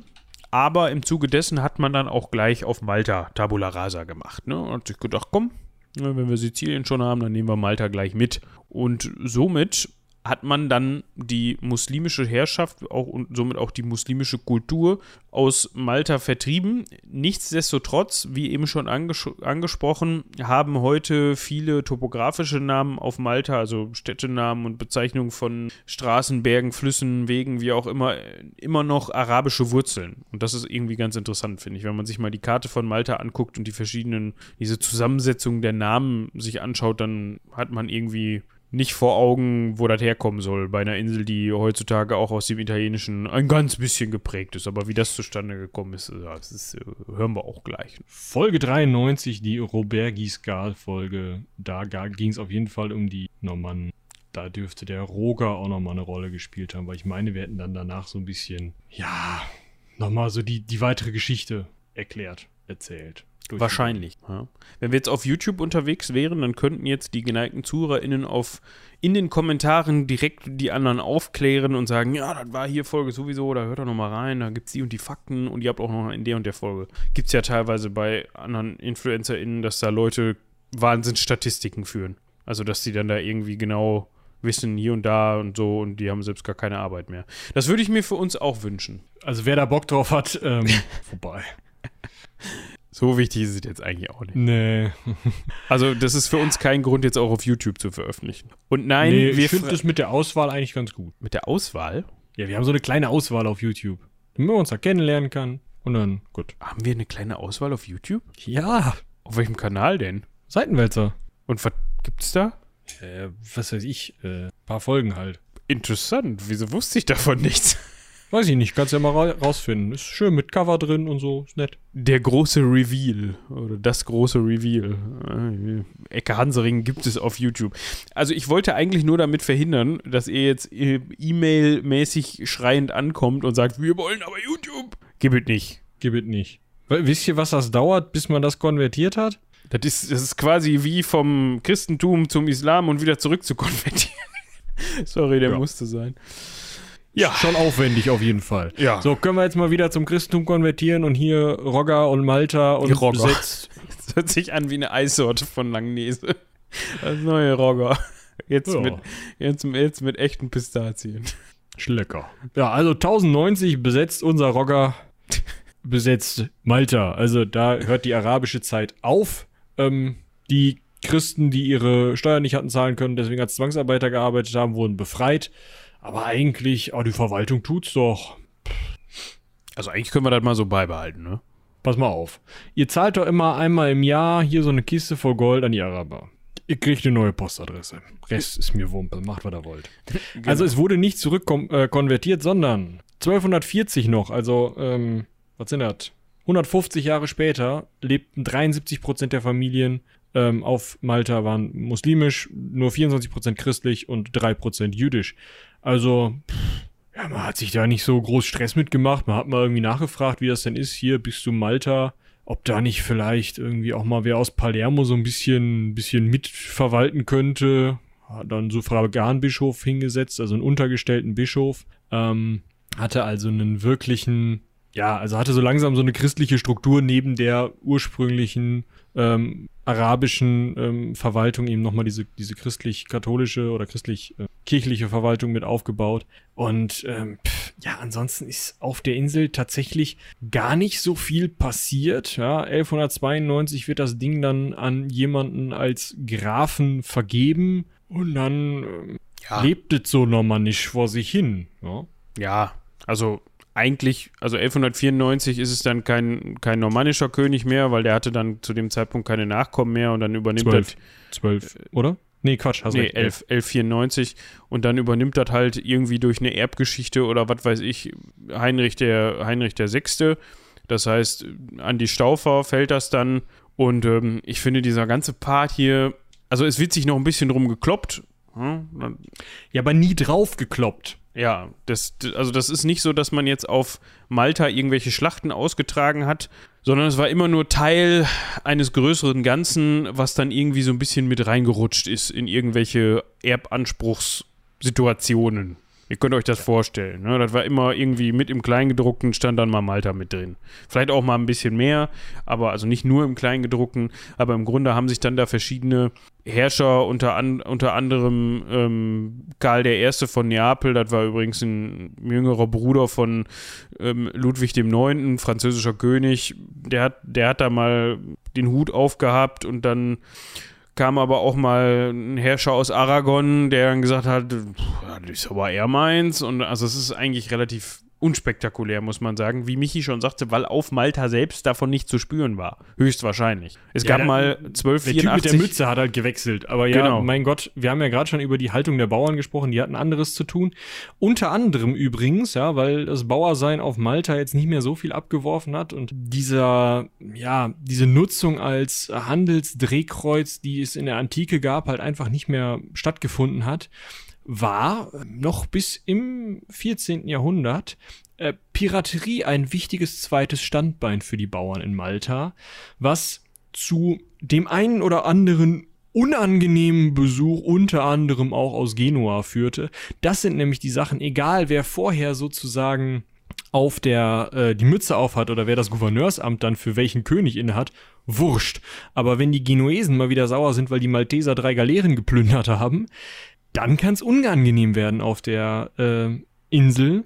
Und ähm, das führt tatsächlich sogar so weit, ja, dass sie Malta mehr oder weniger abhängig wird von Sizilien, dass sie dann mit Getreide und Vieh versorgt, weil sie eben immer wieder geplündert werden, dadurch ihre Felder nicht mehr bestellen können, immer wieder Leute sterben, die eigentlich vielleicht wirklich für die Landwirtschaft notwendig gewesen wären. Im Zweifel auch die Piraterie mal schief geht, ohne dass gleich die ganze Insel geplündert wird. Ähm, am Ende ist es so, dass man zum einen die diese Abhängigkeit von Sizilien nicht mehr haben möchte, zum anderen aber auch diese Feudalherrschaft nicht mehr haben möchte, weil man halt sagt, durch diese Feudalsteuern, die man da noch leisten muss, ähm, das ist alles ein Konstrukt. Wir sind kein Handelsplatz mehr, wir müssen Sachen von außen einkaufen und wir werden mit der Piraterie nicht mehr so viel verdienen, weil, naja, da kommen immer die Genuesen, so irgendwie alles unangenehm. Ähm, lass uns doch mal versuchen, einfach direkt in die Krondomäne eingegliedert zu werden von den Spaniern, was tatsächlich funktioniert. Die schmeißen ihren ähm, alten Feudalherren, also diesen Gouverneur hieß der dann irgendwann, den schmeißen sie raus, also ob jetzt Graf oder Gouverneur, ähm, das änderte sich auch immer, je nachdem, wer gerade König war.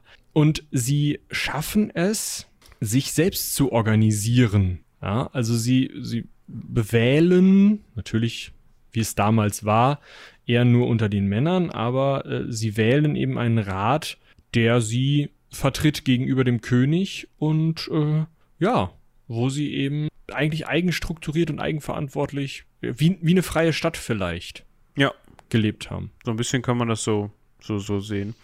Was viel spannender ist, meiner Meinung nach, wir haben ja eben davon gesprochen, dass, jetzt muss ich mal eben zurückspringen, 1240 noch 73 Prozent der ansässigen Familien muslimisch waren.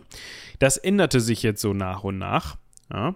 Also schon 370 hatte man erste christliche Mönchsbruderschaften oder Mönchsorden, die dann auf die Insel gekommen sind. Die Franziskaner waren die ersten, 370, gefolgt ähm, 1418 dann von den Karmeliten und den Benediktinern oder auch Benediktinerinnen. Und Augustiner kamen hinterher, Dominikaner kamen hinterher und so weiter. Das heißt, alles, was das Herz begehrt. Alles, was das Herz begehrt, die, die sind da so, irgendwas war da los, warum die da so Interesse dran hatten, gute Frage.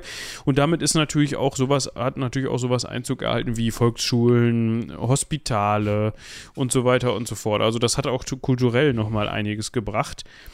Was aber mit Abstand am spannendsten an der ganzen Geschichte ist, und das ist auch das, was wir heutzutage noch oder viele von uns noch im Gedächtnis haben, zumindest so anteilig, dass auch der Johanniterorden, ein Ritterorden, auf die Insel gekommen ist.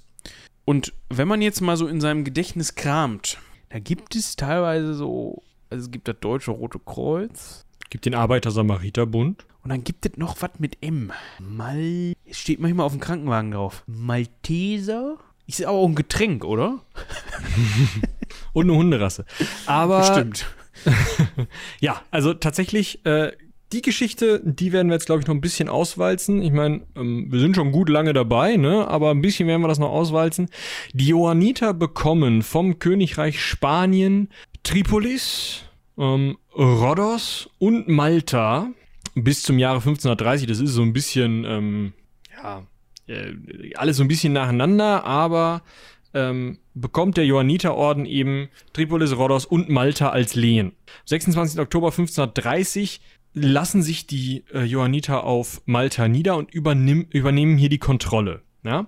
Der Großmeister des Johanniterordens sitzt in Malta und übernimmt sozusagen eigentlich die gleiche Funktion wie vorher der König. Also er strukturiert sich immer noch so, dass er mit den, mit den gewählten Vertretern von Malta, also unter den Maltesern, irgendwie, ähm, ja, korrespondiert und sich da irgendwie einigt.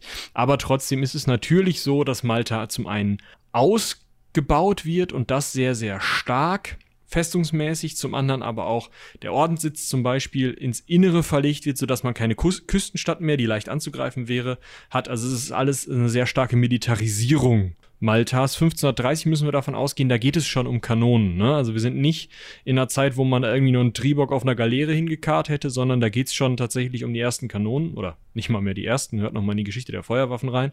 Ähm, eine sehr großartige Folge mit Patrick.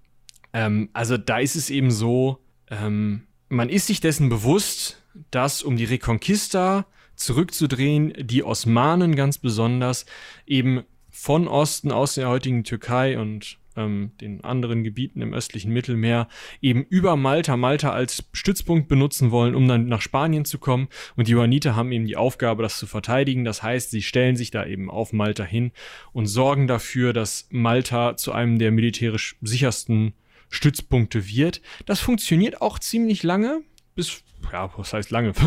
20 Jahre, 1551.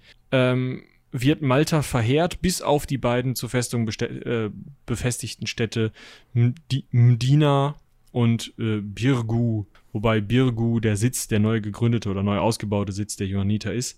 Ähm, das ist also, ja, das, was im Endeffekt auch viel, viel von der heutigen sichtbaren Struktur Maltas ausmacht. Also diese heute sichtbaren Festungsbauten, die sind aus dieser Zeit.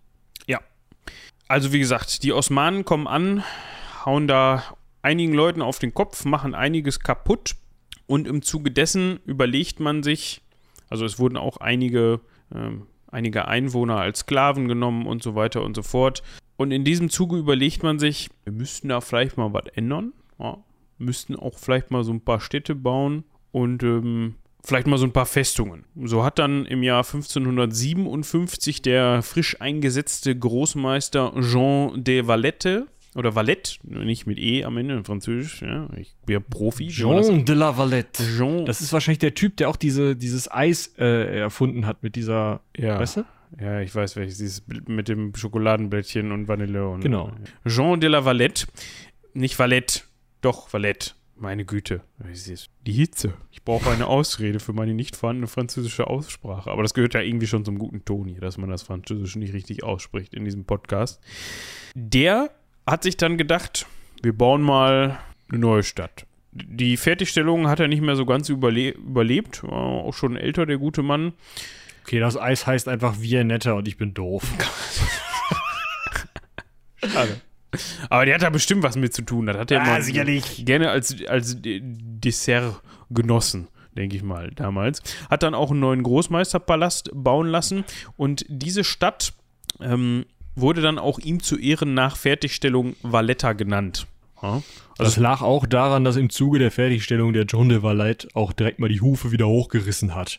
Ja, also ja, man hatte dann noch da so Pläne, dass man eigentlich, also den ganzen, den ganzen Landzug, da wo das gebaut worden ist, eigentlich ebnen wollte, also richtig Terraforming betreiben wollte. Man hatte dann aber doch Angst, dass die Osmanen wiederkommen. Die hatten sich nämlich in der Zwischenzeit weniger auf Invasionen verlegt, sondern mehr so piraterische Aktivitäten durchgeführt. Das war auch das, wo dann mal so eben tausend ähm, einheimische weggekommen sind und in die Sklaverei verkauft worden sind. Das war zu dem Zeitpunkt quasi eine Entvölkerung, weil so viele EinwohnerInnen gab es zu dem Zeitpunkt da auch einfach nicht.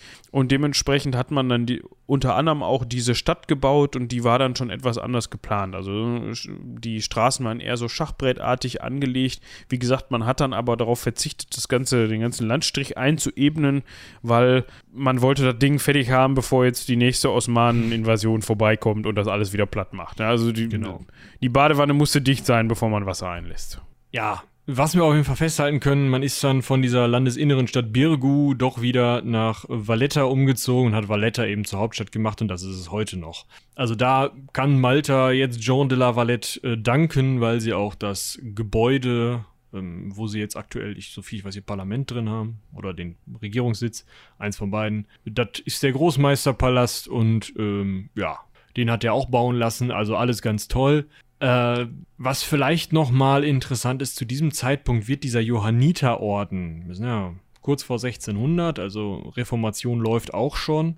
Ähm, dieser Johanniterorden wird zu dem Zeitpunkt von den meisten schon Malteserorden genannt, weil eben die Großmeister auf Malta sitzen. Trotzdem gibt es noch an ganz vielen anderen Ecken Johanniter, die zum Teil sich auch in Richtung, ja, protestantisches Christentum entwickeln, wodurch dann der Johanniterorden, und das ist so viel ich weiß auch heute noch so, ähm, sich sozusagen als protestantischer Glauben oder protestantischer Orden abspaltet, während die Malteser als Malteserorden katholisch bleiben und diese Insel Malta innehaben. Ja, also das ist ähm, ja, ist ja auch irgendwie so ein Punkt von Entfremdung, vielleicht, ne? Wenn dein Großmeister ja, genau. ständig auf dieser Mittelmeerinsel rumhockt und äh, ja, sich auch dem verschrieben hat, irgendwie der Prellbock äh, Europas oder der, der, des christlichen Glaubens gegen die, gegen die muslimischen osmanischen Horden zu sein. Weil da muss man auch ganz klar zu sagen, das war deren Daseinsberechtigung in dem Fall und das hat die auch finanziell stark gemacht. Das hat aber auch Malta in dem Moment finanziell stark gemacht, weil Natürlich, auch da, man konnte in Malta wieder die, die Flotte der Johanniter warten und äh, neu bauen und so weiter und so fort, aber auch dementsprechend ganz viele maltesische äh, Bürgerinnen und Bürger waren halt in dieses Kriegsgeschäft involviert und hatten Jobs einfach in dem Bereich und haben damit auch ihr täglich Brot verdient. Und wenn es nur das Versorgen der Ordensritter war oder in irgendeiner Weise für, für den Orden tätig war als was weiß ich was, ne? Im Zweifel hm. als Markt, als Stallbursche, als was weiß ich, völlig egal, ne? Du hattest auf jeden Fall bei denen einen Job und die, weil die da eine Funktion hatten. Und ja. das war eben der Punkt, an dem das Ganze halt auch eher so bergab gegangen ist. Ne? Also es hat, hat länger gedauert, so ist es jetzt nicht. Es gab ja, dann es, 76. Es ist ja schon ein Punkt. dass, dass einfach die Johanniter im, im Norden Europas halt einfach sagen, ja, wir werden jetzt ab 1538 protestantisch und dementsprechend schon ein Teil des Rückhaltes fehlt. Und dann kommt eben dieser Niedergang ähm, oder kommt noch dazu oder, oder das spielt mit in den Niedergang rein, glaube ich. Ja, also man sagt immer so, dass die Pestepidemie auf Malta von 1676 so ein bisschen den Niedergang eingeleitet hat. Da gab es dann über 10.000 Tote auf der Insel oder auf dem ganzen Archipel vielmehr gesagt. Und ja, man kann das so ein bisschen als Anfang vom Ende betrachten, also jetzt nicht von Malta selbst, aber der, der Blütezeit der Johann. Sind in den Keller gegangen genau. Alter, haben einen kleinen Handbohrer rausgeholt und dann. Angebohrt. Zack, blub, blub, blub, blub, war die Insel weg. Also auf jeden Fall, das war so ein bisschen das, der Anfang vom Ende dieser Ordensherrschaft und der ist damit vorangeschritten, dass halt von dem Osmanischen Reich immer weniger militärische Gefahr ausging. So, das heißt, man hat halt diese, diese Ordensflotte, die dann da im Grand Harbor, so nennt sich übrigens der, der, der Hafen da, der große Hafen, äh, die da rumschimmelt, ja, weil im Endeffekt man braucht sie nicht mehr. Dazu kommt, dass der Adel, also der europäische Adel, da natürlich auch irgendwie drauf guckt und selbst zu dem Zeitpunkt wurde der Malteserorden noch finanziell unterstützt, unter anderem eben auch aus Spanien, aber auch von, von aus anderen ähm, Positionen. Und da hat man dann halt so langsam angefangen und sich gefragt, Mensch, wir da, wo geht die Kohle da überhaupt hin? Also auf der einen Seite, die gönnen sich da schon reichlich, was so Prunk und Luxus angeht. Ja, die machen sich da schon echt ein laues Leben auf ihrer kleinen Ferieninsel. Dazu kommt, die ursprüngliche Funktion, die die da haben, die erfüllen die gar nicht mehr, weil das gar nicht müssen.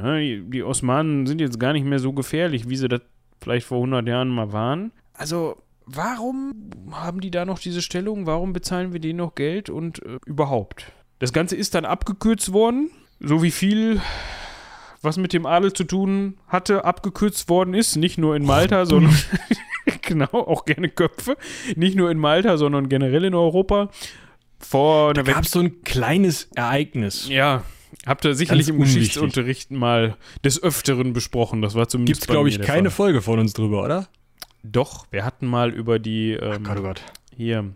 Ich vergesse immer, wie die Kriege hießen um Napoleon. Die Koalitionskriege. Koalitionskriege. Das macht für mich überhaupt keinen Sinn, dass die Dinger so heißen.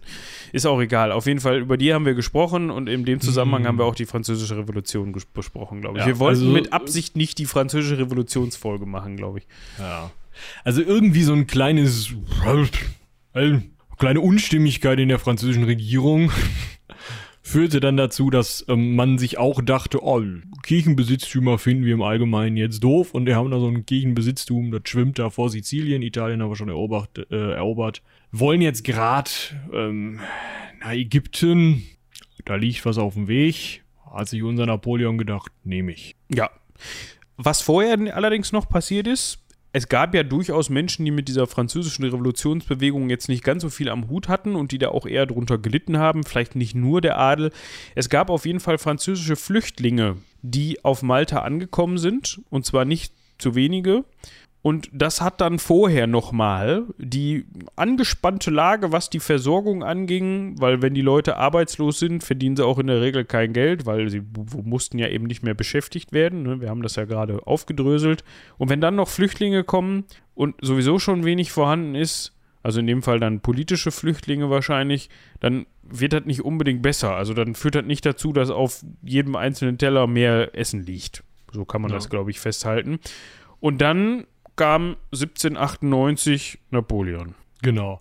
Der hat, der wusste zwei Dinge. Eins, wir haben hier einige Flüchtlinge und viel interessanter, es gibt Ordensritter. Das sind natürlich in dem Fall jetzt mh, hm, keine Ritter zu Pferde mit Rüstung und so mehr, sondern halt einfach Soldaten des Ordens, die eben zum einen diesen Mönchseid geschworen haben, zum anderen aber zum Kämpfen ausgebildet sind ähm, die, naja, französischsprachig sind, die also aus Frankreich kommen und die auch meine Ideale als französisch, ähm, also die Ideale der französischen Revolution oder das, was ich daraus gemacht habe, gar nicht so schlecht finden.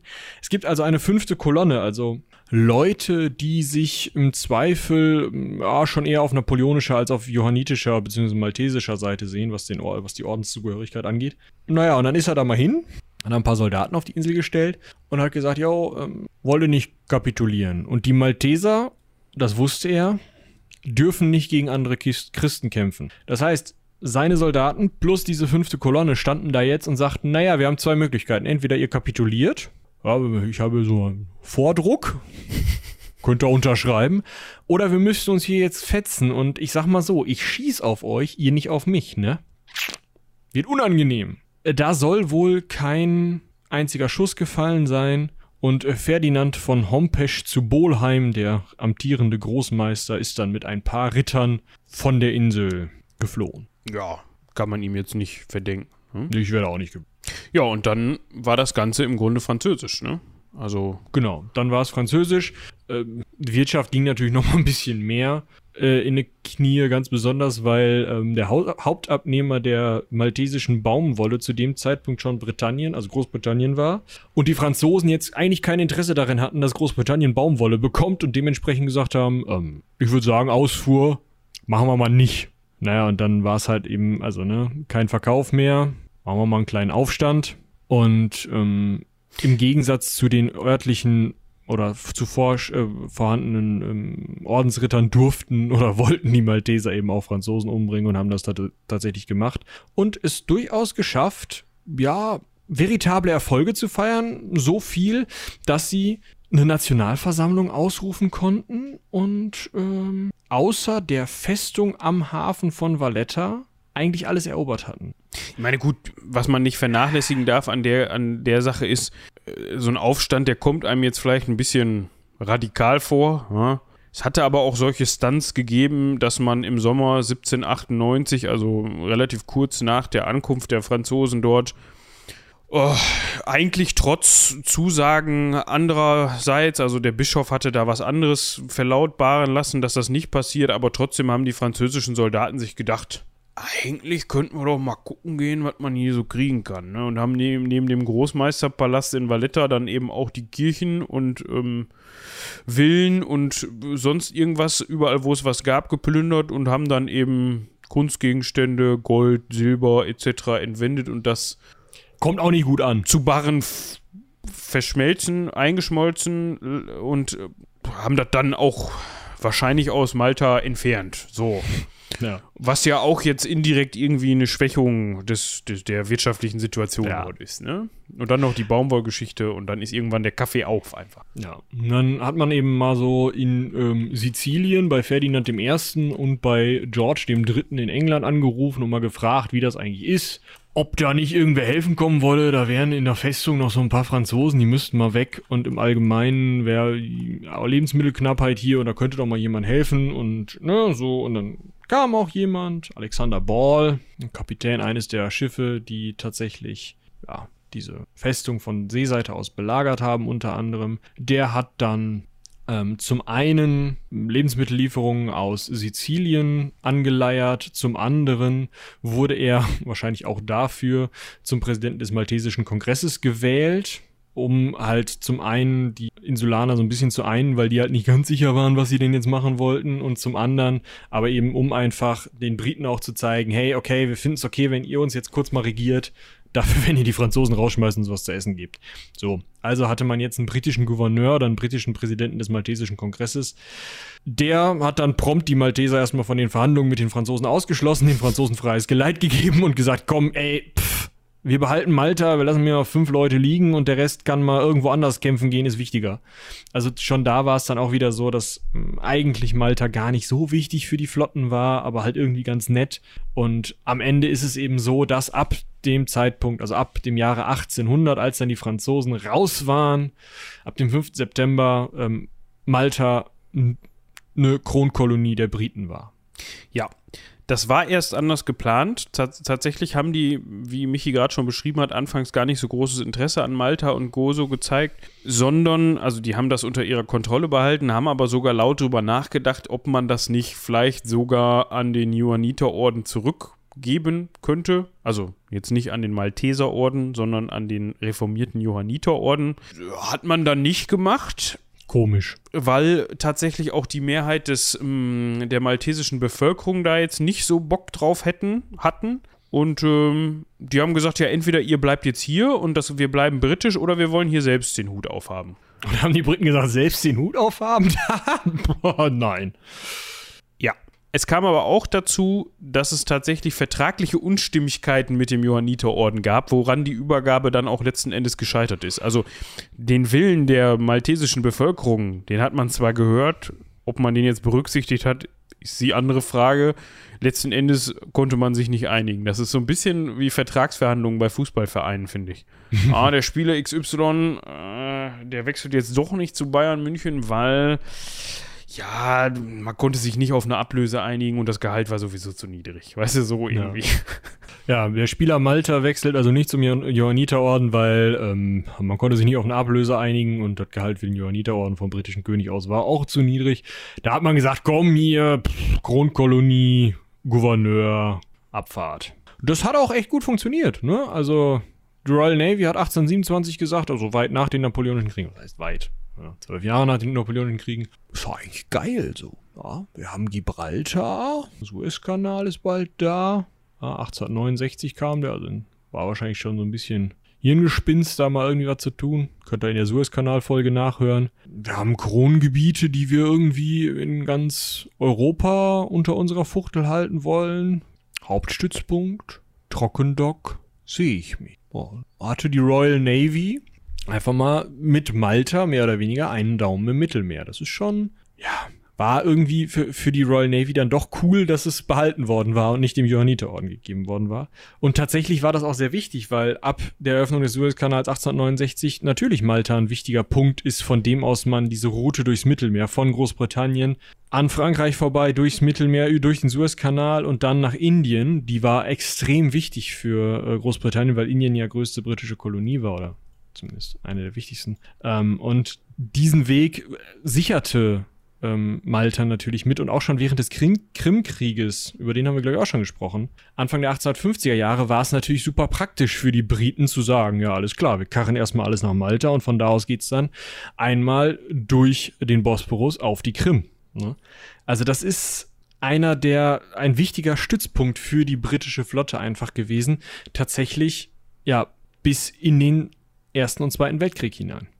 Ja, was ich noch ganz witzig finde, ich muss mal gerade gucken, wann die gebaut worden sind. Die Briten haben da nämlich noch einen Stunt, äh, einen Stunt, wie sagt man? Verbrochen, gemacht, getan, ja, irgendwie so.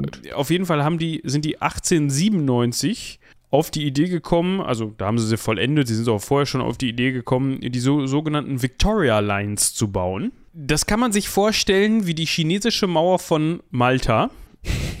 Das sieht, das sieht auch so ein bisschen so aus. Ja? Googelt mal nach Victoria Lines. Ich verspreche euch jetzt nicht, dass wir das in der Folge verlinken. Vielleicht machen wir es. Ähm, da haben wir übrigens noch keine direkte Ankündigung, sondern wir haben uns dafür was überlegt. Wir sind da aber noch nicht zu gekommen. Deshalb kündigen wir das dann wahrscheinlich erst in der nächsten Folge an. So viel kann man an der Stelle sagen. Ja? Also uns geht das auch auf den Sack, dass das mit den Links in letzter Zeit nicht so gut geklappt hat und dementsprechend haben wir da an einer Lösung gearbeitet, die euch diese Links dann flächendeckend und äh, garantiert zur Verfügung stellt. So viel dazu. Auf jeden Fall zurück zu den Victoria Lines.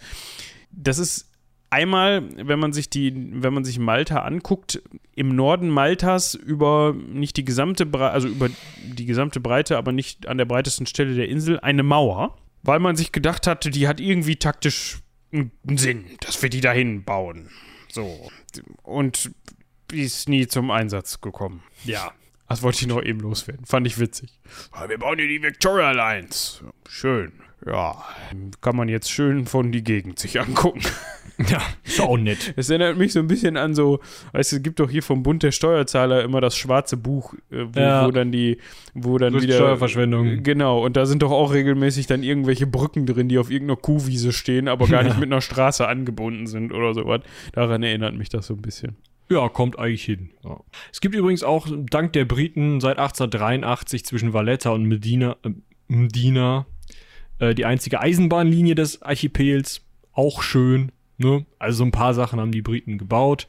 Ähm, trotzdem, ja, ist das ein zweischneidiges Schwert, weil es immer wieder versucht wurde, ähm, Malta zu anglisieren, also britischer zu machen. Und gleichzeitig die Oberschicht aber immer sagt, nee, wir wollen maltesisch bleiben, wir haben unsere eigene Kultur, die hat Einflüsse aus dem Italienischen, die hat Einflüsse aus dem Arabischen, das merkt man auch in der maltesischen Sprache, das können wollen wir bitte beibehalten. Das war natürlich so ein, ein gewisses Hin und Her.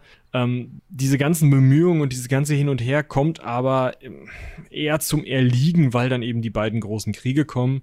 Zum einen der Erste Weltkrieg, ja, Häfen für die Alliierten, wie ihr euch das vorstellen könnt, wichtige Lazarettstation und auch ein Ort, von dem gegen die U-Boot Aktionen ganz besonders Österreichs vorgegangen wurde, weil die deutschen U-Boot-Aktionen jetzt gar nicht so viele Mittel mehr stattfanden. Im Zweiten Weltkrieg wurde Malta dann natürlich noch wesentlich wichtiger.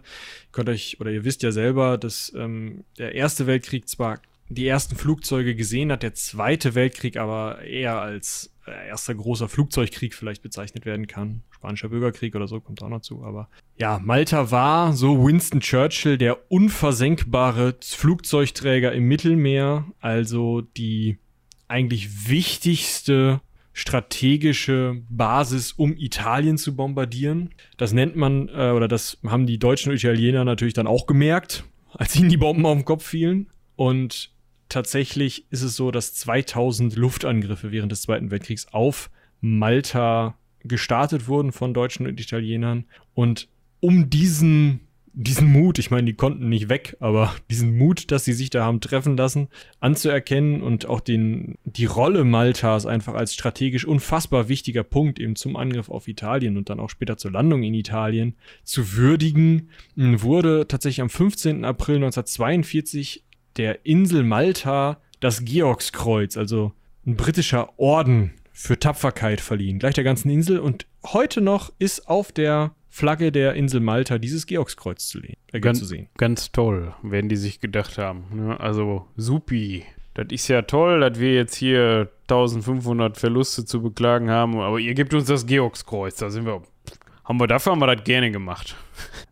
Oh. Ja, also ich. Du, andere Leute haben nur Farben auf der Fahne, ne? Also. Ja, also was daraus folgt, ist, dass 1947 Großbritannien, also nach dem Zweiten Weltkrieg, Malta die Selbstverwaltung zugesteht.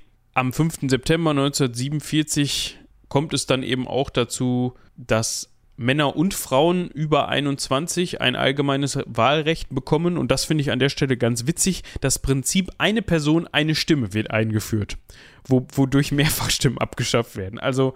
Ihr kennt doch das Zensuswahlrecht, oder nicht? Ja. Wenn du löhnen kannst. Also ich, ich, ich stimme mal hier für. Äh, was haben wir denn hier?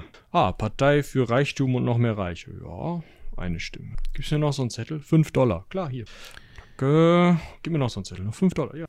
So, ne, wir haben uns, haben euch jetzt mit Absicht mal das ähm, maltesische Parteienkonglomerat und politische erspart. System erspart. Also da gab es natürlich auch diverse Parteien, die dann irgendwie sich für verschiedene Kulturzweige eingesetzt haben und das ist vergleichbar mit Parteien in anderen Ländern. Also es gab natürlich auch Sozialdemokraten und eher konservative Parteien und so weiter und so fort. Aber ich fand das trotzdem witzig, dass man da dann gesagt hat, komm, also wir machen das mal, wenn jetzt auch sogar Frauen wählen dürfen, dann machen wir das aber auch da mal so, dass auch nur, nur, nur eine Person wählen darf. Ne?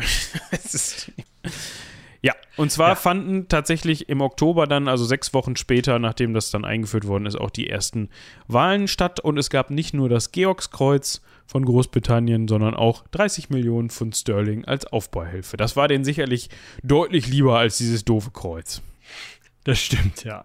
Man war dann immer noch Kronkolonie, ja, kriegte eben mehr Selbstverwaltung 1947, aber bis 1964 ein Kongress aller maltesischen Parteien in London stattfand und man ein Referendum organisiert hatte, dass man doch bitte jetzt aus der Nummer raus wollte und bitte eigenständig werden wollte, blieb es eben noch Kronkolonie. 1964 ist es dann als eigenständiger Staat ähm, hat es sich gegründet. Also ab da ist es halt eben die Republik Malta, gehört aber tatsächlich noch bis 1974 eine neue Verfassung eingeführt wurde ähm, zum Commonwealth of Nations und hat Elsbeth, und zwar nur Elsbeth, als Staatsoberhaupt gehabt, als diesen, also in der Zeit, in der es schon unabhängig, aber noch zum Commonwealth gehörend war. Finde ich auch ganz spannend. So, und jetzt finde ich, können wir noch mal eben auf die Rolle eingehen. Also die, die Malta tatsächlich im Kalten Krieg gehabt hat, weil das schließt auch so ein bisschen an, an das, was wir auch in vielen der letzten Folgen besprochen haben. Tatsächlich, und das habe ich auch vorher nicht gewusst, gab es eine Annäherung Maltas an den Warschauer Pakt. Ich will jetzt nicht sagen, dass das vielleicht gar nicht so in der Öffentlichkeit wahrgenommen wurde, weil es vielleicht immer noch nur eine kleine Insel im Mittelmeer ist, aber vielleicht, ist es, vielleicht hast du es deswegen vorher nicht. Ja, aber ich finde es interessant, weil ja, es total. ja sehr britisch geprägt war. Ja? Also man hatte lange Zeit äh, Prinzessin Elisabeth, also nicht Prinzessin Elisabeth, sondern spätig, später Königin. Königin Elisabeth, als, als einziges Staatsoberhaupt, natürlich die hat, ist da nicht hingekommen, hat irgendwelche Gesetze erlassen, sondern die hatten natürlich auch da eine, eine Regierung und so weiter. Aber trotzdem offiziell war Elsbeth das Staatsoberhaupt. Ich versuchte, ich stock die ganze Zeit, weil ich versuche, das Wort Staatsoberhaupt irgendwie zu gendern mir aber in der Schnelle der Satzbildung noch keine Alternative eingefallen ist. Das Oberhaupt. Das ja, ja, ja, ich weiß, aber irgendwie ist das trotzdem in meinem Kopf so, so äh, maskulin geprägt. Das ist aber sie war Königin von Malta. Genau, sie war Königin von Malta. So. Also auch, ne? Das heißt, man hatte sogar zu dieser Zeit irgendwie sich darauf geeinigt, dass man eigentlich gar nicht mehr so Richtung Osten schielen möchte. Aber es gab dann in den 70er Jahren einen gewissen Premierminister, das war dann nach der Zeit, da hatte man sich dann auch von ich glaube sogar schon von Großbritannien losgesagt, ne? Also man ja, war dann nicht, nicht mal mehr, mehr, im Commonwealth. Mal nicht mal mehr Teil des Commonwealths. Da gab es einen Premierminister namens Dom Mintoff. Ja, der schreibt sich mit FF und nicht mit V. Und der hat sich gedacht, nach seinem Wahlsieg 1971, ach, eigentlich finde ich das da ganz interessant, was da im Osten passiert. Da könnte man ja eigentlich mal nachfragen, wie es denen so geht. Ne? Naja, es war halt für ihn, er hat sich dann eben von der Queen abgekapselt. Das war auch er, der das durchgesetzt hat. Und er hat dann eben gesagt, ja, übrigens, wie sieht denn das aus? Wollt ihr nicht vielleicht zusammenarbeiten? Sowjetunion, China, Nordkorea, Libyen. Verteidigungsabkommen mit Libyen gab es dann 1980. 1981 durfte die Sowjetunion die Häfen nutzen. Also das muss man sich mal vor Augen führen. So, ne? Also ich habe jetzt gerade gesagt, dass er sich ab 71, wo er gewählt worden ist, dafür, da, dafür entschieden hat.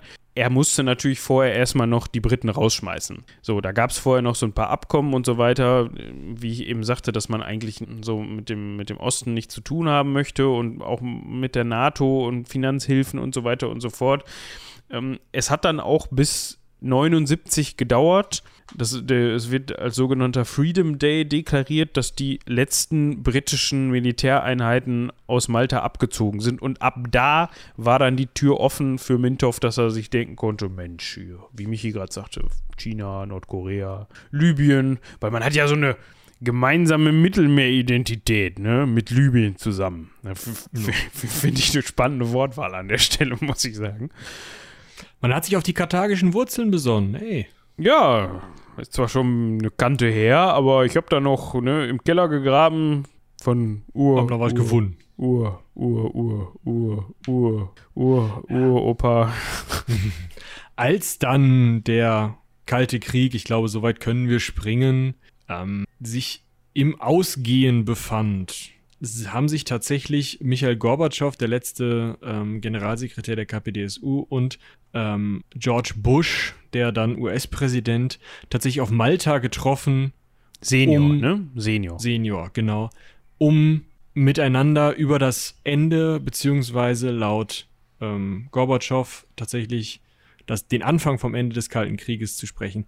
Also diese Blockfreiheit, beziehungsweise dieses Orientieren leicht in Richtung ähm, Osten hat an der Stelle dann auch nochmal sein Gutes gehabt. Und als dann der Kalte Krieg gelöst war, war es natürlich so, dass dann Malta sich wen anders zum Anlehnen gesucht hat, Libyen irgendwie gar nicht mehr so attraktiv war, sondern man dann mal bei der damals noch EG, später dann Europäischen Union angefragt hat und am 1. Mai 2004 mit der EU-Erweiterung 2004 zusammen mit Bulgarien, Lettland, Litauen, Rumänien, Klick, äh, Slowenien, Ungarn und der Slowakei, Polen. Warte, ich lese nochmal vor, das wird sonst nichts.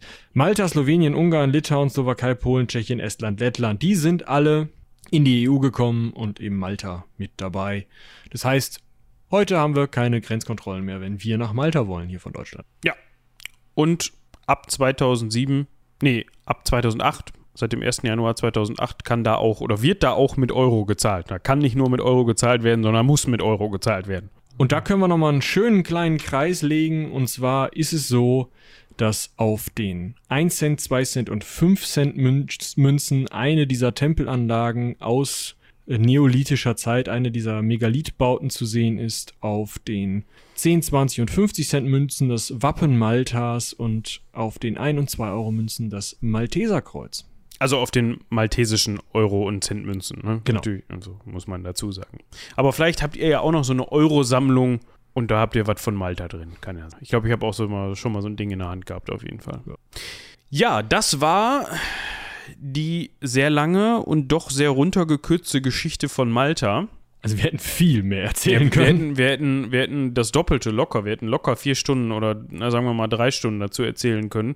Also auch was gerade so die französische Periode angeht und sowas und auch die britische, da hätten wir doch durchaus noch ein bisschen mehr zu erzählen können, aber wir dachten uns an der Stelle, Folge ist lang genug. Und euch kommt das Thema Malta sicherlich schon wieder zu den Ohren raus.